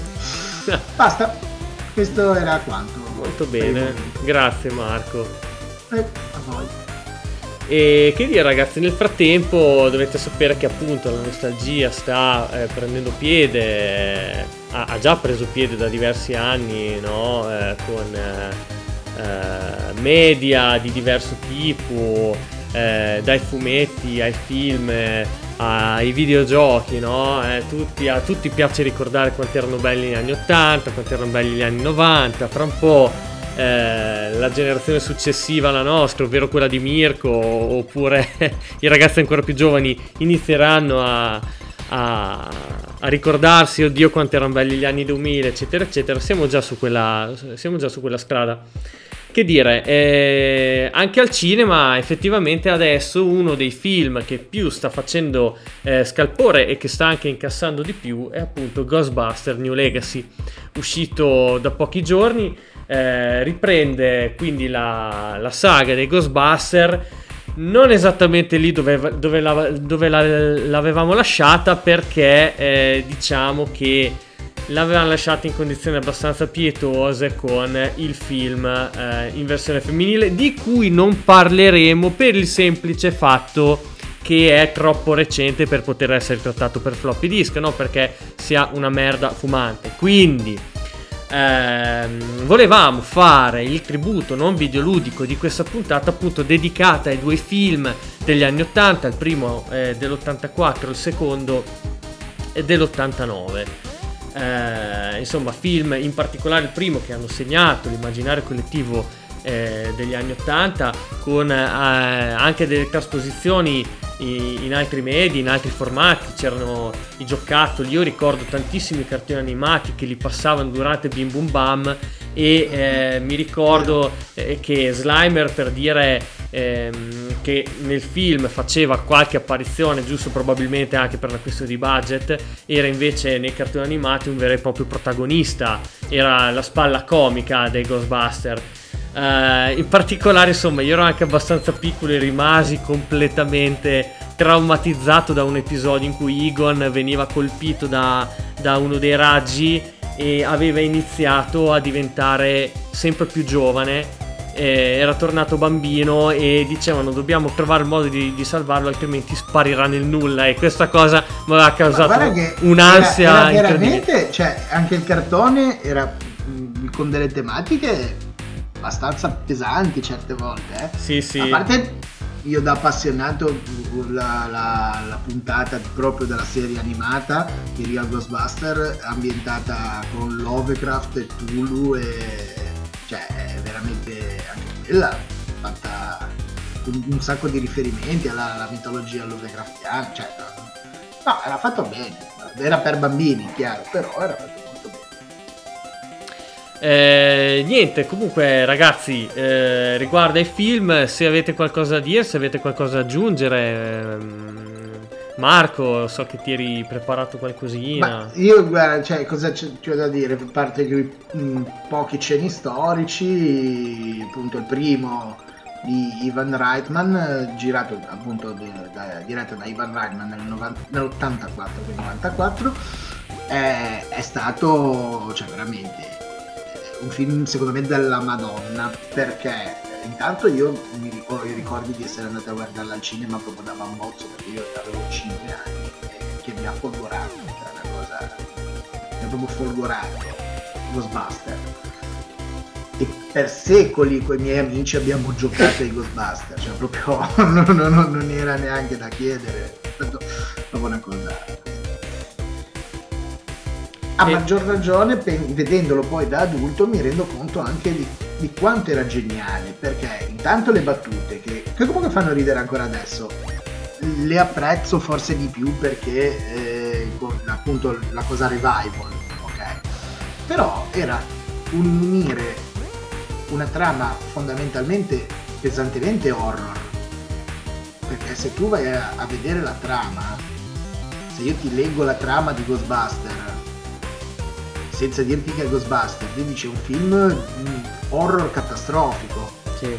In particolare quella del primo, quella del secondo. In particolare quella del primo, esatto. Del- sì. Esatto, sì, sì. Perché io ti dico, ci sono quattro parapsicologi che studiano dei fenomeni paranormali e vengono chiamati a indagare su un edificio costruito da un architetto dedito all'occulto che ha, fatto, che ha strutturato tutto l'edificio in quanto catalizzatore per richiamare sul nostro piano di esistenza un dio distruttore primordiale. Sì, Cioè. cioè, pesante. Te l'ho detta così e non ho detto altro che la trama di Ghostbuster. Però eh, sono stati dei geni a infilare in- su questa scafo di horror catastrofico tutta una serie di gag che sono diventate, credo, un binario per, per il genere il genere commedia commedia boh, commedia horror non so non, non saprei come definirlo comunque. Veramente Ghostbuster i personaggi come sono studiati tutto. E poi tutto quello che ne è derivato. Abbiamo detto non parliamo di videogame ma invece parliamo anche di videogame perché i Ghostbuster sono arrivati chiaramente anche nei videogame da sempre da sempre da- da- dai tempi degli 8 bit se non dico una scemenza ma forse vorrei dire e non vorrei dire una cappella il tempo proprio dell'Atari 2006 anche c'era già una conversione. Cioè conversione oramai lì si metteva il bastava appiccicarci sopra la cosa. Però mi ricordo quello per il NES mi ricordo quello per lo no, Mega Drive i testoni tipo sembravano il Super Deformed mi ricordo il gioco che hanno fatto la, la, la remastered non è tantissimo che dovrebbe essere stato tecnicamente quello con la trama dell'ipotetico terzo film di Ghostbuster Esatto. è un Ah. fenomeno di culto cioè è diventato proprio un fenomeno di culto Certo, non ne avevo idea di questo. Sì, sì, ci sono, c'è proprio una continuazione della storia. Infatti, se, se lo giochi è veramente interessante perché Cioè, è una trama che ha senso. Oltre che è un gioco carino, eh, Sì. di sé anche come. Ci sono anche i doppiatori originali, mi sembra. I, sì sì sì sì, sì sono attori, i gio- no? degli Eh. doppiatori originali sì sì sì sì perché è, è fatto tra l'altro un piccolo mm, è uscito per PlayStation cioè diciamo per PlayStation 3 non so su Xbox 360 e anche per PlayStation 2 è uscito cross gen solo che ha fatto un po' come le vecchie conversioni dell'epoca 16 bit 8 bit. Su PlayStation 3 era un gioco. Su PlayStation 2 era lo stesso gioco solamente che lì la grafica era fatta tipo in cel shading. Non mm, e- e quello su PlayStation 3 era più realistica come grafica mentre invece quella, quella su PlayStation 2 era proprio fumettosa cartunosa e si rifaceva forse come, come impatto visivo alla serie tv The Real Ghostbuster. Anche lì The Real Ghostbuster perché la serie era The Real Ghostbuster? Piccola trivia che non tutti sanno. Quando è uscito quando è uscito il film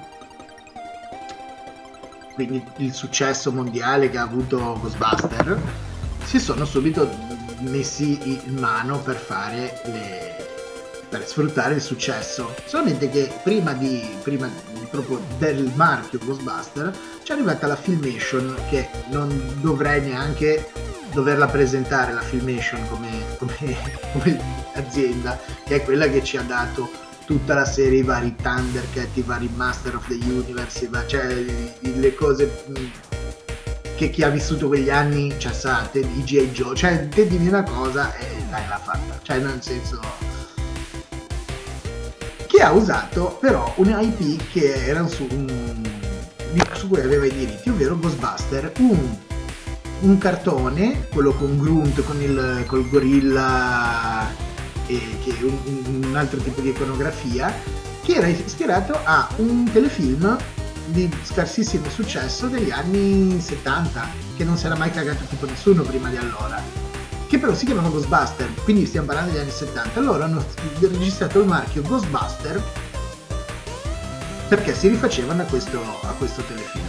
Quando, filme, quando eh, poi, no, questo Filmation, quando poi hanno voluto proprio da, eh, fare il cartone dei Ghostbuster, quindi di Dankman, eh, Spengler, eh, cioè proprio i Ghostbuster, quattro Ghostbuster, si sono trovati a non poter usare il termine Ghostbuster perché?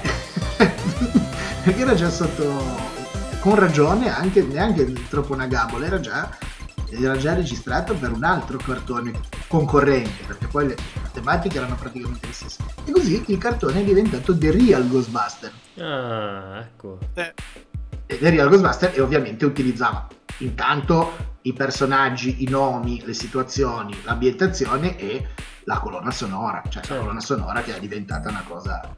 cioè, Ma è, è anche un nome super furbo perché The Real Ghostbuster ha implicito anche il fatto che l'altro cartone non era il Real Ghostbuster. non era The Real Ghostbuster, ma se andiamo a vedere i veri Ghostbuster, perché questo telefilm degli anni 70, Ghostbuster, cioè, era venuto ancora molto prima dello script di Ghostbuster, il film. Certo. Quindi The Real Ghostbuster, se vai a vedere, erano quegli anni, però chiaramente... non- scritto non- da Harold Remis poi. Scusa? Script scritto da, eh, da Remis, tra l'altro. Dello Ah, script boh. di Ghostbusters. Questo qua, Eh, cioè... da- sì, sì, da sì, sì. Mm. Sì, sì, sì, sì, sì, sì, sì, scusa. Eh. Sì, sì, sì, è scritto da, da Eagle. Sì. Tra l'altro io ero, ero un fan clamoroso dell'altro cartone. Sì, è Cioè, bello. ne andavo pazzo. ehm, Avevi anche i giocattoli? alla grande. Avevo la, Avevi la avevo macchina, la, la macchina. Pantavaghi, sì. che bella era, che si alzava. Cioè, Sì, sì, si alzava e ci mettevi la, la testa davanti o quella lunga, allungata diventava quella- l'aereo. quella diventava staccata all'aereo. Era una roba Invece- che non penso avrò più. Che non penso abbia più, l'avrò dato via qualche regalato. Però mi è dispiaciuto un sacco perché erano veramente bellissimi. Ma sai Eh. che costano dei soldi adesso? Eh. Sono- ne sono convinto. Ma Ce l'avessimo eh, boxa e io, io, Eh. io ci ho sempre patito come un cane perché un mio amico aveva avuto la casa dei Ghostbuster, quelli non dei Real Ghostbuster. Hai presente il castello dei Master, però la casa dei Ghostbuster ed era tipo fantastica e costava perché- un miliardo, cioè però gliel'aveva regalato. Perché effettivamente mi ricordo qualcosa del genere. E non vorrei che di averla avuta anch'io. Però non-. Però non credo. Cioè, mi ricordo di aver avuto un oggetto anche di loro. Avevo un paio delle, delle action figure, tra l'altro. Io avevo i tre, i tre co- i due personaggi il gorilla e poi forse qualche cattivo, cioè. Questo qua, Ghost Command. Vedo Ghost Command Playset. Eh, non mi suona. Ma avevo una roba con delle, ca- con delle botole. Era una Eh, casa sarà gigante. quello, sì, sì, sì, sì. Eh, è non una so. casa gigante. Sarà è quello allora, la casa gigante, la casa classica casa stregata, tipo. Però può anche darsi che non fosse mia, perché è roba veramente ultra anni 90. Io al, a- e anche 80, e nel pomeriggi delle volte andavo vicino a casa mia. C'era una di quelle che. Una ludoteca. Che ovviamente adesso non esistono più. Al massimo sono diventati quei specie di posti dove porti tuo figlio a passare un po' di tempo ba- dal supermercato. Però devi sapere, amico, che questo posto, che era gestito spesso e volentieri dal comune, era, infatti era vicino alla sede del, del municipio distaccato della parte di Bologna dove abitavo. E in pratica tu andavi lì al pomeriggio e andavo quasi tutti i giorni dopo la scuola. E in pratica potevi entrare dentro questo posto e c'erano una serie di libri e una serie di giocattoli, ma tanti, eh, dove erano io anche Bello. belli. E tanti bambini dove potevi gratis passare il pomeriggio. E, sì, e poi potevi anche noleggiarli come, come in biblioteca. Infatti per questo si chiama ludoteca. E quindi portavi a casa per un periodo e poi dopo lo riportavi sperando di non averlo rotto. E io passavo i miei pomeriggi lì. Può anche darsi che effettivamente la casa ce l'avessero lì. Perché ho questo ricordo, però dico dov'è adesso? Perché non mi ricordo averla buttata. Quindi, quindi sì, però era, era clamoroso quel cartone, veramente, Era veramente bello, era bello. molto bello, sì, sì. Sì, sì. Comunque ragazzi, adesso parlando di, di videogiochi, di Ghostbuster, visto che prima Marco eh, ne, avevi, ne avevi un attimo citato, ho trovato questo Ghostbuster del 1984, quindi proprio dello stesso anno del primo film, eh, uscito per Atari 2600 e sviluppato da proprio una persona a caso, cioè un certo David Crane, cioè che proprio... mm, cioè, il, Questo no. Esatto, un- cioè il primo che passava, no? Il primo che passava che ha sviluppato Ghostbuster, poi se n'è andato da Atari e ha aperto Activision, cioè proprio, eh, non stiamo parlando di nessuno, di un pivello. Eh, quindi Lo sì, Sto vedendo adesso il gioco, mamma mia. Cioè, era anche, voglio dire, io mi ricordo l'Atari 2006 perché ce l'ho avuto come mia prima console. Era anche proprio bello di grafica, cioè per il... sì, per il standard tempo. era bello, effettivamente. No, no, cioè, era proprio bello, vedi? E quindi niente ragazzi, Ghostbuster, te Mirko c'hai qualcosa, vabbè, che te quando sono usciti i primi due film eh, non esistevi proprio... Sì, Non esistevo Beh, io quando è uscito il primo, quindi figuriamoci. erano giovani i miei, avevano 16 anni. Minchia, potrei essere tuo padre, Mirko. Ah, Quindi niente, no. visti, ho- li ho visti quando li passavano tipo su... Si possono dire i canali? Su Twitch. Sì, Ah, sì. su Italia 1, fine, cioè. A Natale Eh. di solito li danno. Era Sì. uno dei più replicati di tutti i film, direi. Ogni tanto l'altro- c'hanno pure qualche. qualche. Col, come si dice? collana, qualche serie, nel senso poi facevano tutti i film anni 80 iconici, Sì, sì, sì. Ghostbusters. Questi così. sì. Eh, Tra eh, l'altro, sa- sapete- parlando di videogame, scusa. Sì, no, sì, no, finisci. finisci. No, no, vai pure, io dicevo una Parlando di videogame, è uscito anche il gioco del secondo film. Uh-huh. Il, seco- il secondo film è, è mostruosamente più brutto del primo, ma però si fa vedere. Il gioco del secondo film per Amiga 500, immagino anche Atari ST e, e- e probabilmente anche altri sistemi di gioco dell'epoca, parlando del gioco dell'80, il film dell'89, se non è 89 sarà stato 90, però il gioco era una epica cagata mostruosa, però tu lo dovevi avere perché era Ghostbuster 2. Era due livelli. Ecco, Il primo che si rifaceva quando venivano calati, che calavano Ray nella fogna sì. e dovevi andare giù attaccato al, al cavo a sparare i mostri che arrivavano. E il secondo, tipo, saltavi pari passo tutto il film e tu alla guida di, di- della la torre, la Statua della Libertà, quando veniva rianimata dalla melma, così, dovevi andare a fare tipo il mostro. Uno dei giochi più brutti in assoluto, uno dei giochi più brutti in assoluto e quando io l'altra volta dicevo i tie-in presi dai film non è mai uscito quasi mai niente di buono, questo è uno dei classici esempi. Ed è Ma anche gioco gra- c'ha 2000 versioni, c'ha.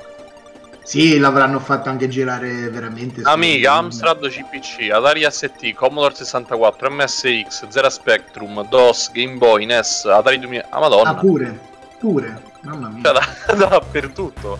Altro che Skyrim. Comunque sì, eh, era anche segno di quanto in quegli anni il videogioco fosse in crisi. Eh, Eh, perché sì. pensavano Sì, sì, davvero che qualsiasi schifezza i videogiocatori... eh, Era proprio una porcheria quello Sì. c'è, una cosa... E poi è successo il patacrack. E va bene, ma ne parleremo in un altro episodio. Quindi niente ragazzi, Ghostbuster Legacy uscito da pochi giorni, penso che l'unico a vederlo sia stato Scanna, giusto? Eh, E quindi insomma, consigli, non consigli, non, eh, non raccontare nulla, ma... Oh no, ehm, è chiaro. Allora, devo dire brevissimamente, sì, per me molto fortemente sì, eh, ma sono proprio nel target, quindi eh, devo dire che eh, la prima parte però è meno eh, citazionistico di quello che magari ci si potrebbe aspettare almeno all'inizio. La seconda parte è un pochino più si riallaccia ai discorsi vecchi perché il film del 2016, al di là di quello che ne pensiate, è comunque un film non canon, ossia in un universo separato, perché in quel film, per esempio, i personaggi di Ghostbusters eh, originale fanno dei cameo, ma non sono loro, cioè hanno praticamente degli altri ruoli, quindi è proprio una roba che è stata completamente accantonata, anche perché, vabbè, per ovvi motivi.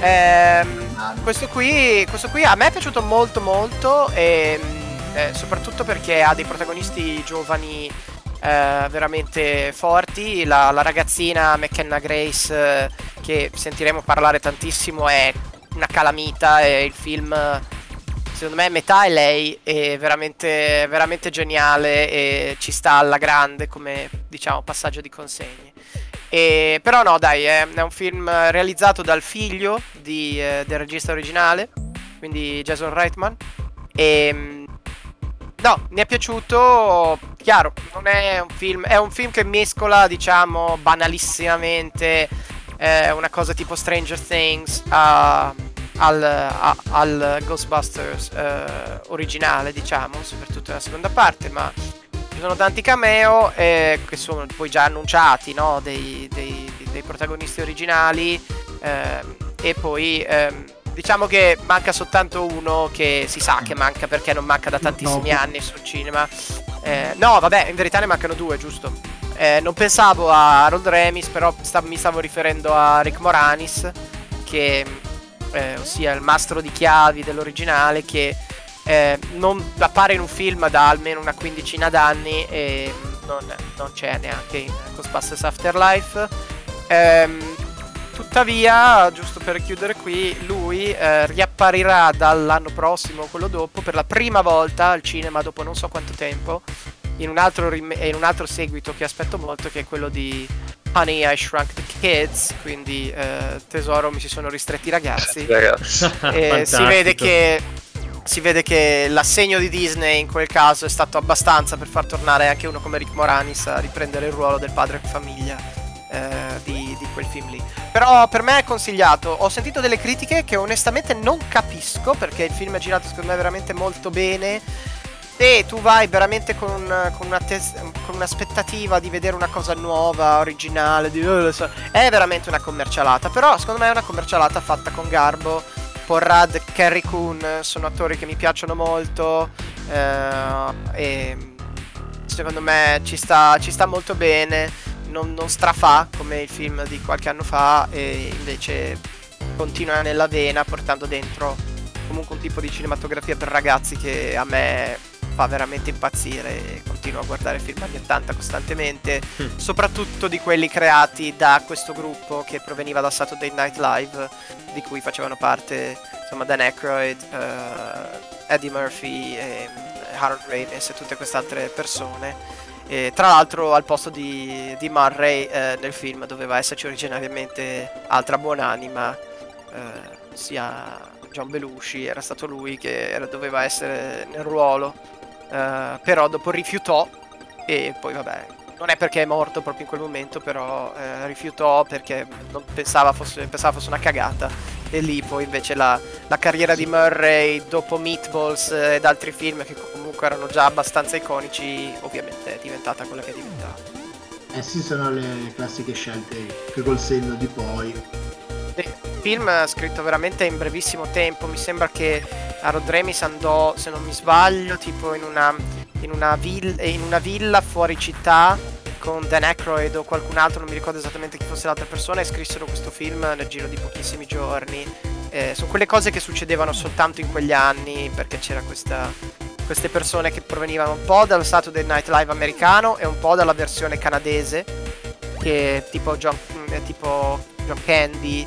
Ehm, venivano e, e Rick Moranis appunto venivano dalla versione canadese del, del Saturday Night Live originariamente e tutti questi hanno creato poi la, praticamente tutta la commedia eh, anni 80 che ancora va alla grande che figata. Belli bellissimi questi aneddoti. Molto molto e... molto ah, figo. Consiglio, consiglio di vedere su Netflix la puntata, eh, consiglio tutto onestamente di quello show, ma la puntata dedicata a um, Ghostbusters di uh, The Movies That Made Us, sì. che è una roba che mi fa veramente impazzire e, e sono una serie di micro di mini documentari eh, di Netflix appunto montati in una maniera geniale, sono molto divertenti e raccontano proprio tutti il retroscena di questi film, anche Aliens, eh, Mamma ho perso l'aereo e... Ritorno al futuro. Oltretutto, Sì. eh, eh, a, a questo punto consiglio anche The Toy, quella sui giocattoli. The Che è quella originale, Batman, poi. È quella de- che è originale, sì. Che ne hanno fatte due serie, se non sbaglio, due stagioni. No, forse di più. Tre almeno secondo me sicure. Però Sì, vabbè, insomma, adesso è in, è in- è in blocco e mi dispiace molto. Sembra che forse quella con i movies abbia avuto più successo. Però avevo sempre sognato che facessero tipo un episodio su PlayStation o qualcosa del genere. Che sarebbe Eh, stato. stato bello. Anche se non è un giocattolo veramente come, come è la definizione del- vera del termine, però eh, sarebbe stato molto interessante. Anche quella è veramente molto bella, ha ragione Marco. Ma chissà, magari faranno The Video Games That Made Us. Sarebbe super Eh, figo, sarebbe questo. carino, sarebbe Eh. carino, Eh. però. Però. mh, sì, deve essere focalizzato su quegli anni. Cioè, deve essere focalizzato proprio anni 90. Sì, 80, assolutamente 90. sì. Sì, sì. E poi cacciare dentro anche roba tipo, non so, tipo per me sarebbe molto interessante anche tipo una cosa tipo Minecraft.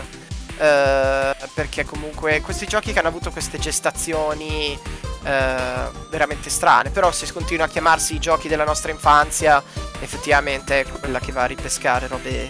Sì, Eh, oppure, robe però allora, però allora sì, vuoi fare i, i- i caposaldi del, diciamo, del videoludo, allora ci metti anche altre roba, ci metti anche, non so, Last of Us, cioè, quello lì... Sì, sì, sì, però magari quello, sai, bisogna sempre poi li scelgono anche probabilmente a seconda dei. dei ehm, e anche degli aneddoti e della storia che c'è dietro, no? Magari alcuni giochi che hanno nati in una certa maniera e poi si sono sviluppati completamente da un'altra, non so, tipo Halo che è passato, come dicevamo settimana scorsa, da Mac a, a essere caposaldo di Microsoft, ci sarà una storia molto interessante dietro se vai a intervistare Bungie e cose del genere. Però Certo. vabbè. Però e poi eh, secondo me anche eh, diciamo i soggetti che vengono scelti per una serie del genere sono anche appunto eh, soggetti eh, per cui è molto facile provare nostalgia. Adesso un Sì. episodio su The Last of Us sarebbe sicuramente super interessante, però probabilmente non sarebbe in target con eh, diciamo con È lo più show. per gli addetti ai lavori. Sì. mm, cose, Hanno fatto sì. quell'altro documentario Ice Core si chiamava? Sì, No, sì. Ai- sì. Hai, hai scorso. Che mi è piaciuto a tratti, onestamente. eh, però quello già era tipo una specie di, insomma, di esperienza di Netflix in quel caso. Sì, esatto, assolutamente. Bene ragazzi, quindi chiudiamo l'argomento Ghostbuster e ci lanciamo su quello che è invece il, eh, il compleanno, il compleanno eh, di questo eh, che festeggiamo in questa puntata. Mai ci siamo spinti tanto indietro nel tempo durante queste ancora poche eh, puntate di floppy disk. Sì, perché stiamo per andare a dicembre 1991, Oh là là. ben 30 anni fa, quando uscì Monkey Island 2. Il sequel appunto del primo Monkey Island, forse della più, eh, della più famosa avventura grafica eh, della storia. Eh, Monkey Island 2 è uscito appena un anno dopo eh, Monkey Island 1. Non ci è dato sapere il giorno, purtroppo il giorno preciso si è perso un po' nell'etere, anche perché effettivamente in quegli anni il mercato non era ancora così rigido e, e così organizzato magari da fare sicuramente un'uscita globale perché l'uscita la prima uscita mondiale in contemporanea eh, fu quella di Sonic 2 che avvenne eh, qualche anno dopo Eh, e quindi niente generico eh, dicembre 1991 ehm, l'uscita di Monkey Island 2 avvenne su floppy disk app- appunto fa, eh, fa sempre un po' ridere dirlo in questo contesto per PC, Macintosh e Amiga. Il capoprogetto fu Ron Gilbert eh, che eh, insomma abbandonò eh, LucasArts proprio all'uscita eh, di questo Monkey Island 2 facendo effettivamente del titolo l'ultimo eh, videogioco sviluppato dalla triade ok che fece la fortuna eh, delle avventure grafiche e, eh, e di LucasArts che erano appunto eh, Dave Grossman, eh, Tim Schafer e Ron Gilbert. Negli anni a seguire poi insomma le strade dei tre designer si, si divisero no? perché eh, Schaffer e Grossman continuarono a lavorare eh, e crearono Day of the Tentacle. Eh, in, se- in, seguito Schaffer creò Full Throttle e Green Fandango e Grossman invece si occupò eh, di un altro amatissimo eh, gioco della saga che è Monkey Island 3 titolo che ehm, insomma tuttavia viene ehm, considerato apocrifo in particolare da, da Ron Gilbert. Ron, Ron, Gilbert che appunto eh, pare sia da diversi anni attaccato alla manica di Disney tirandola e chiedendo di rivendergli l'IP di Monkey Island perché vorrebbe fare il real eh, Monkey Island 3.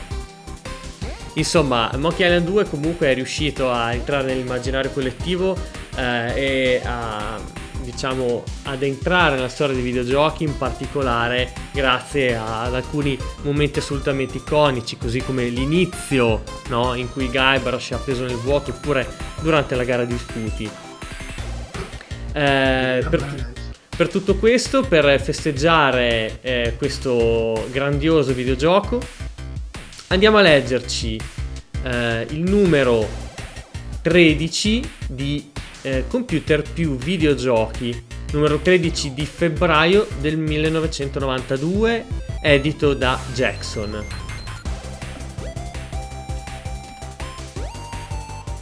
Tra l'altro, quando ho trovato questa recensione, devo, devo ammettere di essere rimasto un po', un po' stupito perché, perché come potete vedere insomma noi siamo abituati a recensioni di, di, diversi, di diverse pagine eh, adesso poi con il web si parla veramente di migliaia e migliaia di caratteri eh, due, due, puntate fa abbiamo letto la recensione di Green Fandango appunto no? che appunto è un, è un nipote un bisnipote di Monkey Island 2 e davvero prendeva, prendeva diverse pagine. Invece in questo caso mi sono trovato davanti a queste due pagine che potete vedere e la recensione è tutta qua, no? Eh, qua stiamo parlando davvero 91-92 e, e, che dire, eh, si potrebbe fare anche qualche considerazione riguardo al giornalismo videoludico e, com- e di come evidentemente è cresciuto no? a fronte di queste due pagine che vediamo in questo momento, eh, piuttosto che eh, insomma recensioni ben, ben più prolisse di cui abbiamo appena parlato. Comunque niente, eh, vedete insomma adesso chi ci, segue, chi ci, seguirà in podcast non riuscirà a vederlo, però proviamo un attimo a descrivere, insomma c'è la locandina del gioco al centro e poi dopo eh, veramente una manciata di riquadri qua e là dove ogni redattore diceva la, la, la propria sul gioco eh, veramente in una eh, appena un trafiletto. Ma andiamo a leggere. Com'è? Tipo Famitsu, che Tip- ci sono le quattro recensioni dei quattro redattori. Esatto, sì, è una bella. È, è un bel parallelismo. Esatto, sì, ci sta tutto. Figo. Quindi andiamo a leggere vi- eh, videogiochi, computer per videogiochi. Quindi era un eh, Famitsu antelitteram. ci può stare, ci può stare. Del 92 92 questo sì perché poi i giochi in Italia è arrivato un po' dopo eh, così, insomma, questo era febbraio, era uscito da tre mesi il, il gioco, effettivamente per la prima volta sul mercato. È passato già qualche anno da quando Guybrush Threepwood è riuscito a esorcizzare lo spettro del temibile pirata LeChuck e a scoprire il leggendario segreto di Monkey Island, Dopo essere stato ignobilmente scaricato dal suo grande amore Elaine Marley e aver tediato a morte tutti gli abitanti dei Caraibi con i suoi racconti riguardanti la sconfitta di LeChuck, Guybrush è diventato un avventuriero semi-professionista ed è attualmente impegnato nell'inseguimento del Big Wop, tesoro più tesoro di tutti i tesori. Ogni ricerca è stata fino ad ora totalmente vana, tanto che Guybrush non è nemmeno riuscito a scoprire cosa esattamente sia il Big Wop. Ciononostante il nostro eroe non si è perso d'animo ed è giunto per vie traverse sull'isola di Scab. Purtroppo Scab non nasconde alcun tesoro, ma in compenso Guybrush vi troverà un sacco di problemi a partire dal mafiosissimo Largo, che ha imposto un blocco completo della navigazione ed è riuscito anche a depredare il giovane di tutte le sue fortune. Sconfiggere Largo è possibile, ma solo a patto di riportare in vita le Chuck. Sembra proprio che sia tornato il momento di spremersi le meningi. The Secret of Monkey Island è stato uno dei giochi di maggiore successo dell'anno scorso e tutti si aspettavano molto da questo seguito. Beh, sembra proprio che nessuno rimarrà deluso, visto che questa nuova avventura è ancora migliore della precedente. Al di là delle notevoli migliorie sul piano audiovisivo, ci sono zoomate in, eh, in qualità, in quantità e un uso delle dissolvenze del colore semplicemente senza precedenti. A guadagnarci è stata soprattutto la giocabilità. L'interfaccia utente è stata ritoccata quel tanto che basta per renderla davvero perfetta e il problema della difficoltà troppo bassa di cui si erano lamentati in molti, me compreso, è stato brillantemente risolto aumentandola e inserendo un livello di gioco semplificato. La trama del gioco è inoltre molto più aperta che nella prima parte, mentre il graditissimo umorismo demenziale è stato mantenuto inalterato se non addirittura infittito. Addirittura anche la traduzione in italiano del testo è parecchio migliorata, rendendo il gioco divertente quasi quanto in lingua originale. Decisamente un titolo imperdibile. Questa è l'opinione di Fabio Rossi ritorna alla Laguna Blu. Rispetto al primo famosissimo episodio di questa avventura sono cambiate diverse cose nel sistema di gioco. Benché il meccanismo di base sia rimasto praticamente identico, punta un, eh, punta un oggetto e clicca dove vuoi che venga usato, la giocabilità è infatti migliorata. Gli oggetti nell'inventario sono disegnati invece che descritti testualmente. I punti attivi dello schermo vengono rilevati semplicemente passandovi sopra col puntatore sonore e grafica sono migliorati ed è stata persino inserita un'opzione per giocare una versione ridotta e semplificata dell'avventura. Certe cose ti fanno proprio arrabbiare. La Sierra sforna 8 avventure alla settimana, di solito tutti i seguiti, e riesce solo a fare un rimodernamento di un modulo scontato, la LucasArts invece è decisamente più parsimoniosa in termini di uscite, calca meno eh, con i sequel, ma stupisce ogni volta. Come fa? Ma come cavolo fa? Il fatto è che Monkey 2 è semplicemente stupendo. Cominciamo dal fattore immediato, la grafica. Finalmente è in VGA, è in VGA 256. Sono arrivati con l'ultimo treno, ma ce l'hanno fatta e a, di, e a dir poco magistrale con effettoni come dissolvenze, cambi di luminosità e oggetti sfocati che danno bene l'idea del troppo vicino come in una fotografia. Il vero punto forte però è la trama, oltre a essere complessa e aperta, anche se non quanto l'incredibile Zack McCracken che eh, farà sempre scuola, è infarcita di humor demenziale dal primo all'ultimo atto di gioco anche la difficoltà è stata ben calibrata. La modalità seria è molto più complessa del primo episodio della serie e propone enigmi spiazzanti, dannato volantino. Insomma, se fossi in voi non starei lì a leggere, ma sarei già andato a fare la fila a comprarmene una copia. Questa è l'opinione di Marca Uletta. Che musica maestro! Una delle più importanti innovazioni di Monkey 2 è il sonoro, che impiega il nuovo sistema di arrangiamento automatico iMuse. Questa routine analizza continuamente il fattore di grammaticità dell'azione e modifica le musiche e gli effetti sonori di conseguenza. Il bello è che, a differenza di cose come Wing Commander, non si tratta solo di una dissolvenza fra due melodie, ma di un vero e proprio arrangiamento che cambia in tempo reale. Complimenti LucasArts. Grafica 98, sonoro 90, giocabilità 91, longevità 95, voto globale 94. Assolutamente sì, eh, insomma è un capolavoro che viene ricordato tuttora, eh, sono anche state fatte le versioni speciali, eh, una decina di fan mi pare fossero intorno al 2010 e, e, che dire, ancora giocatissimo, ancora venditissimo e un gran capolavoro. Voi ragazzi avete qualche ricordo in merito? Vi fa piacere condividere qualcosa? Io in realtà avevo giocato il primo e quello per PS2 è Fuga da Monkey Island. Eh sì, il 4. È il 4 quello sì. per PlayStation 2, sì chiaramente rispetto al primo, Fuga da Monkey Island è una merdina, detto Sì, tranquillamente. decisamente sì.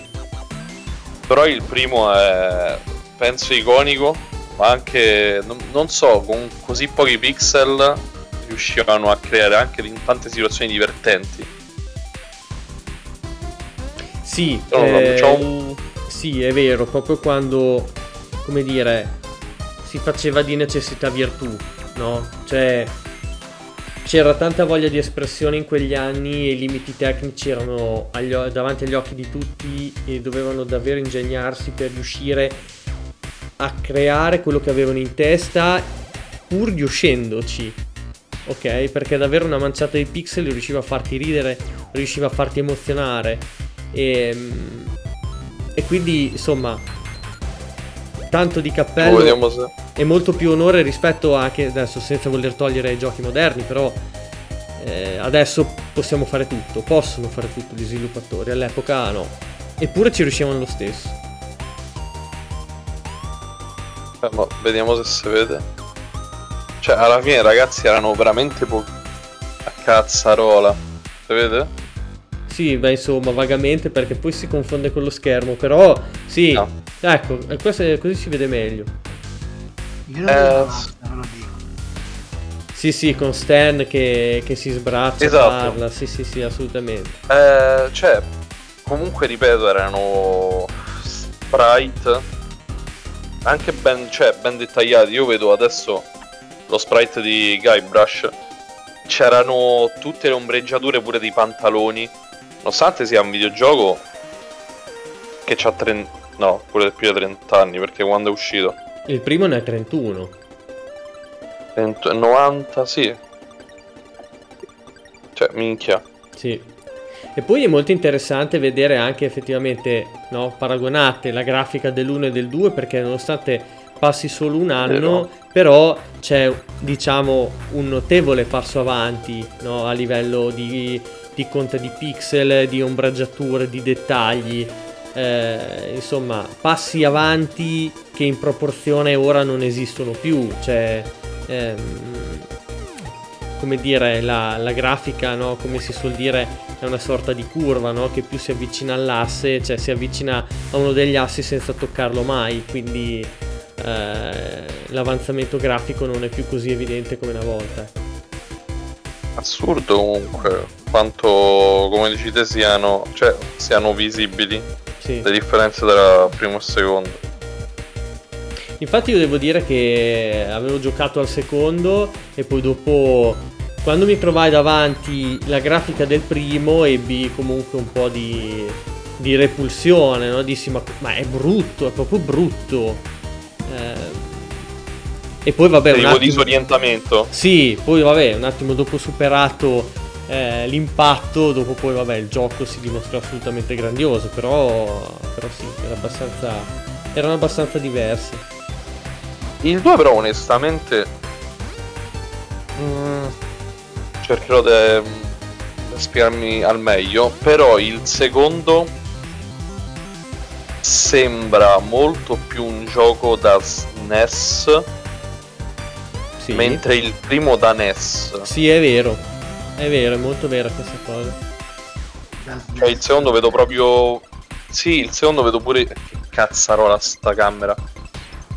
Cioè vedo pure i fondali o comunque le ambientazioni sono molto più dettagliate e reali. Il primo è minimale. C'ha effettivamente l'ombreggiatura eccetera. Però la nave è una nave e non c'ha tutti i dettagli, tutti i grigori come appunto è il secondo da quello che vedo adesso. Certo, sì, è proprio così. È mai stata su console Nintendo la serie? Su console Bella Nintendo? domanda. Non mi sembra. No, mi è venuta sta curiosità. Ti dico subito, guarda, mo Se non è uscito, se non- no, anzi, ti vorrei quasi dire, e se ci fosse salvo te lo conferma, che è uscito per Switch e quelle cose lì, ma non più vecchie non credo. Allora, secondo me, su qualche console Nintendo è sicuramente uscito Tales of Monkey Island, che è la serie di eh, Telltale. Secondo me è uscita. Tales of Monkey Island, Nintendo, sì. Stavo guardando in questo momento. Vabbè, era... I classici no, comunque sto, sto be- proprio le versioni classiche no. Game Boy o qualcosa.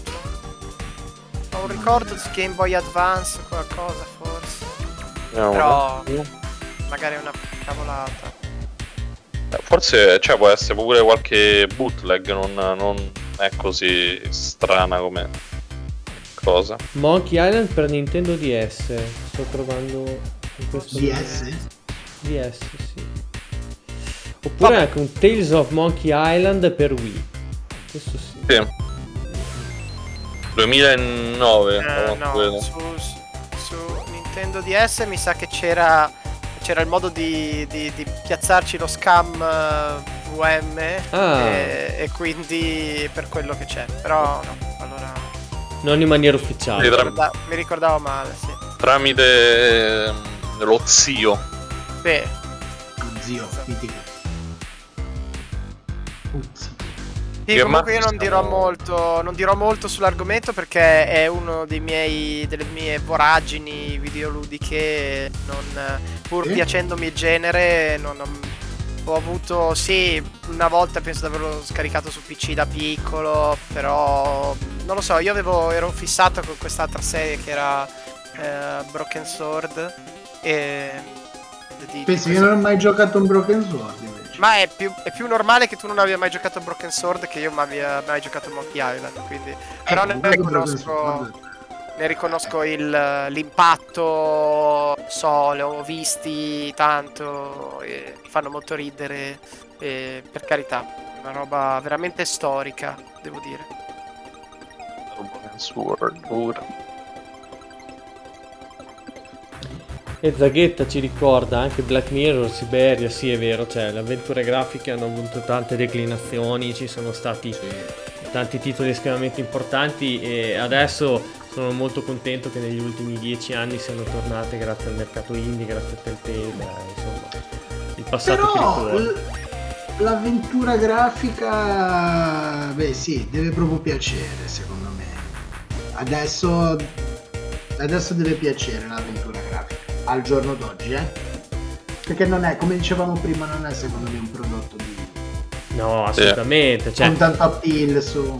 anche gli shoot 'em up eh, come hai mostrato prima te Marco ma- o anche i JRPG a turni ahimè con mio sommo dispiacere eh, una volta erano tutti generi considerati dei veri e propri AAA con dei budget per l'epoca molto molto importanti delle vendite molto alte che adesso sono ridotte a una nicchia questo sì non Eh. rispondono più alle esigenze di mercato attuali Cioè, onestamente, ragazzi, ho un'amica che non ha 24 anni, non ha mai giocato a nessun videogioco, mai, nessuna console.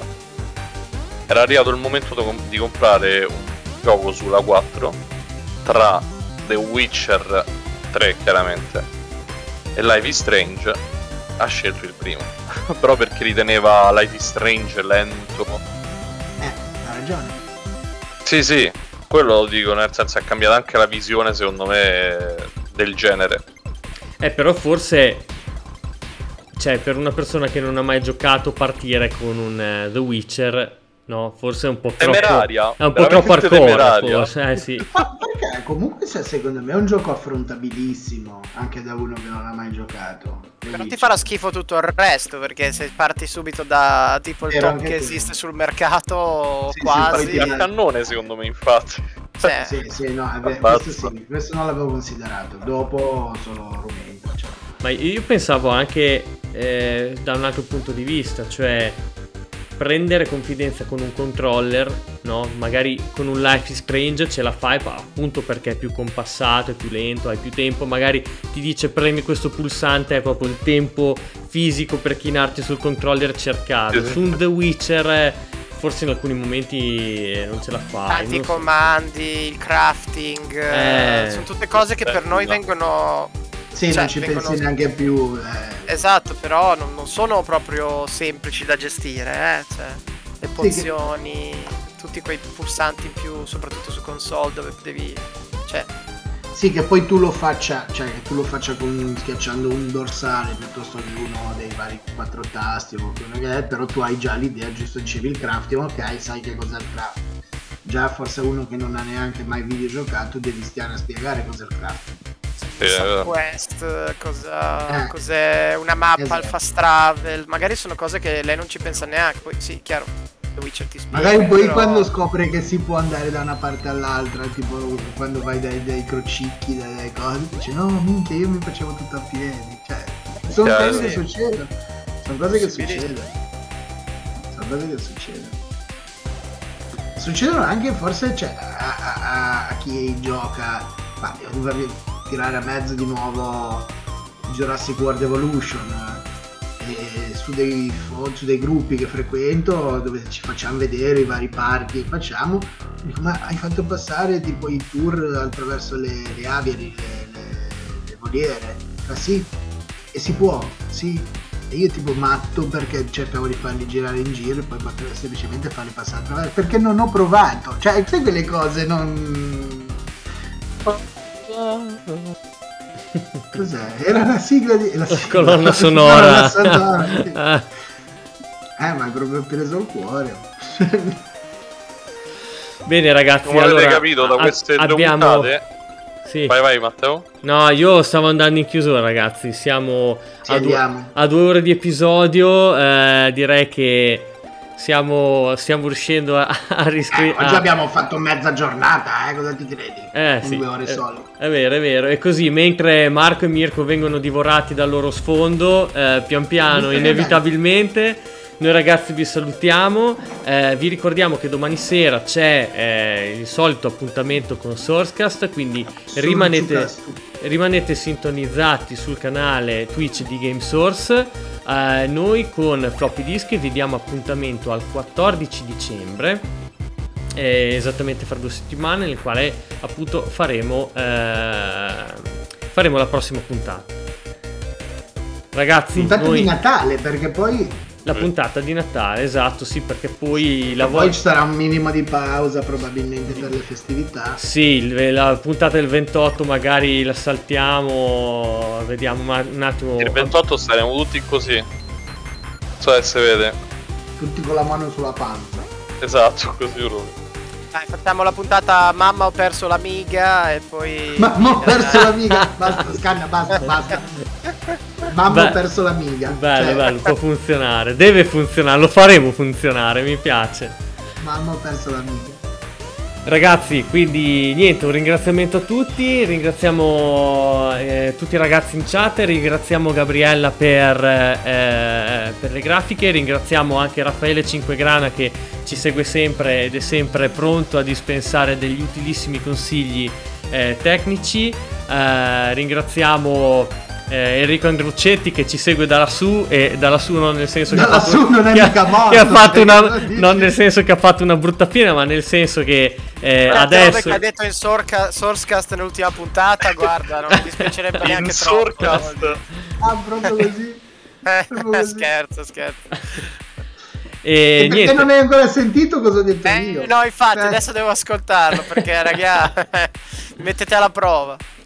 E niente un ringraziamento ai miei compari d'avventura Marco, Mirko e Matteo e ci vediamo domani sera con Sourcecast ci vediamo fra due settimane eh, con la sesta puntata di Floppy Disk un saluto a tutti e keep on retro gaming No. Sì. Come ho detto qualche puntata fa, la diretta la gestisco io, quindi terrò in ostaggio qui. Quindi saremo qua. Terrò la diretta. Io devo Io andare in bagno da quando parliamo di Angel of Darkness, quindi ti prego. a posto Una bottiglia, Matte, una bottiglia, scanna. Ah.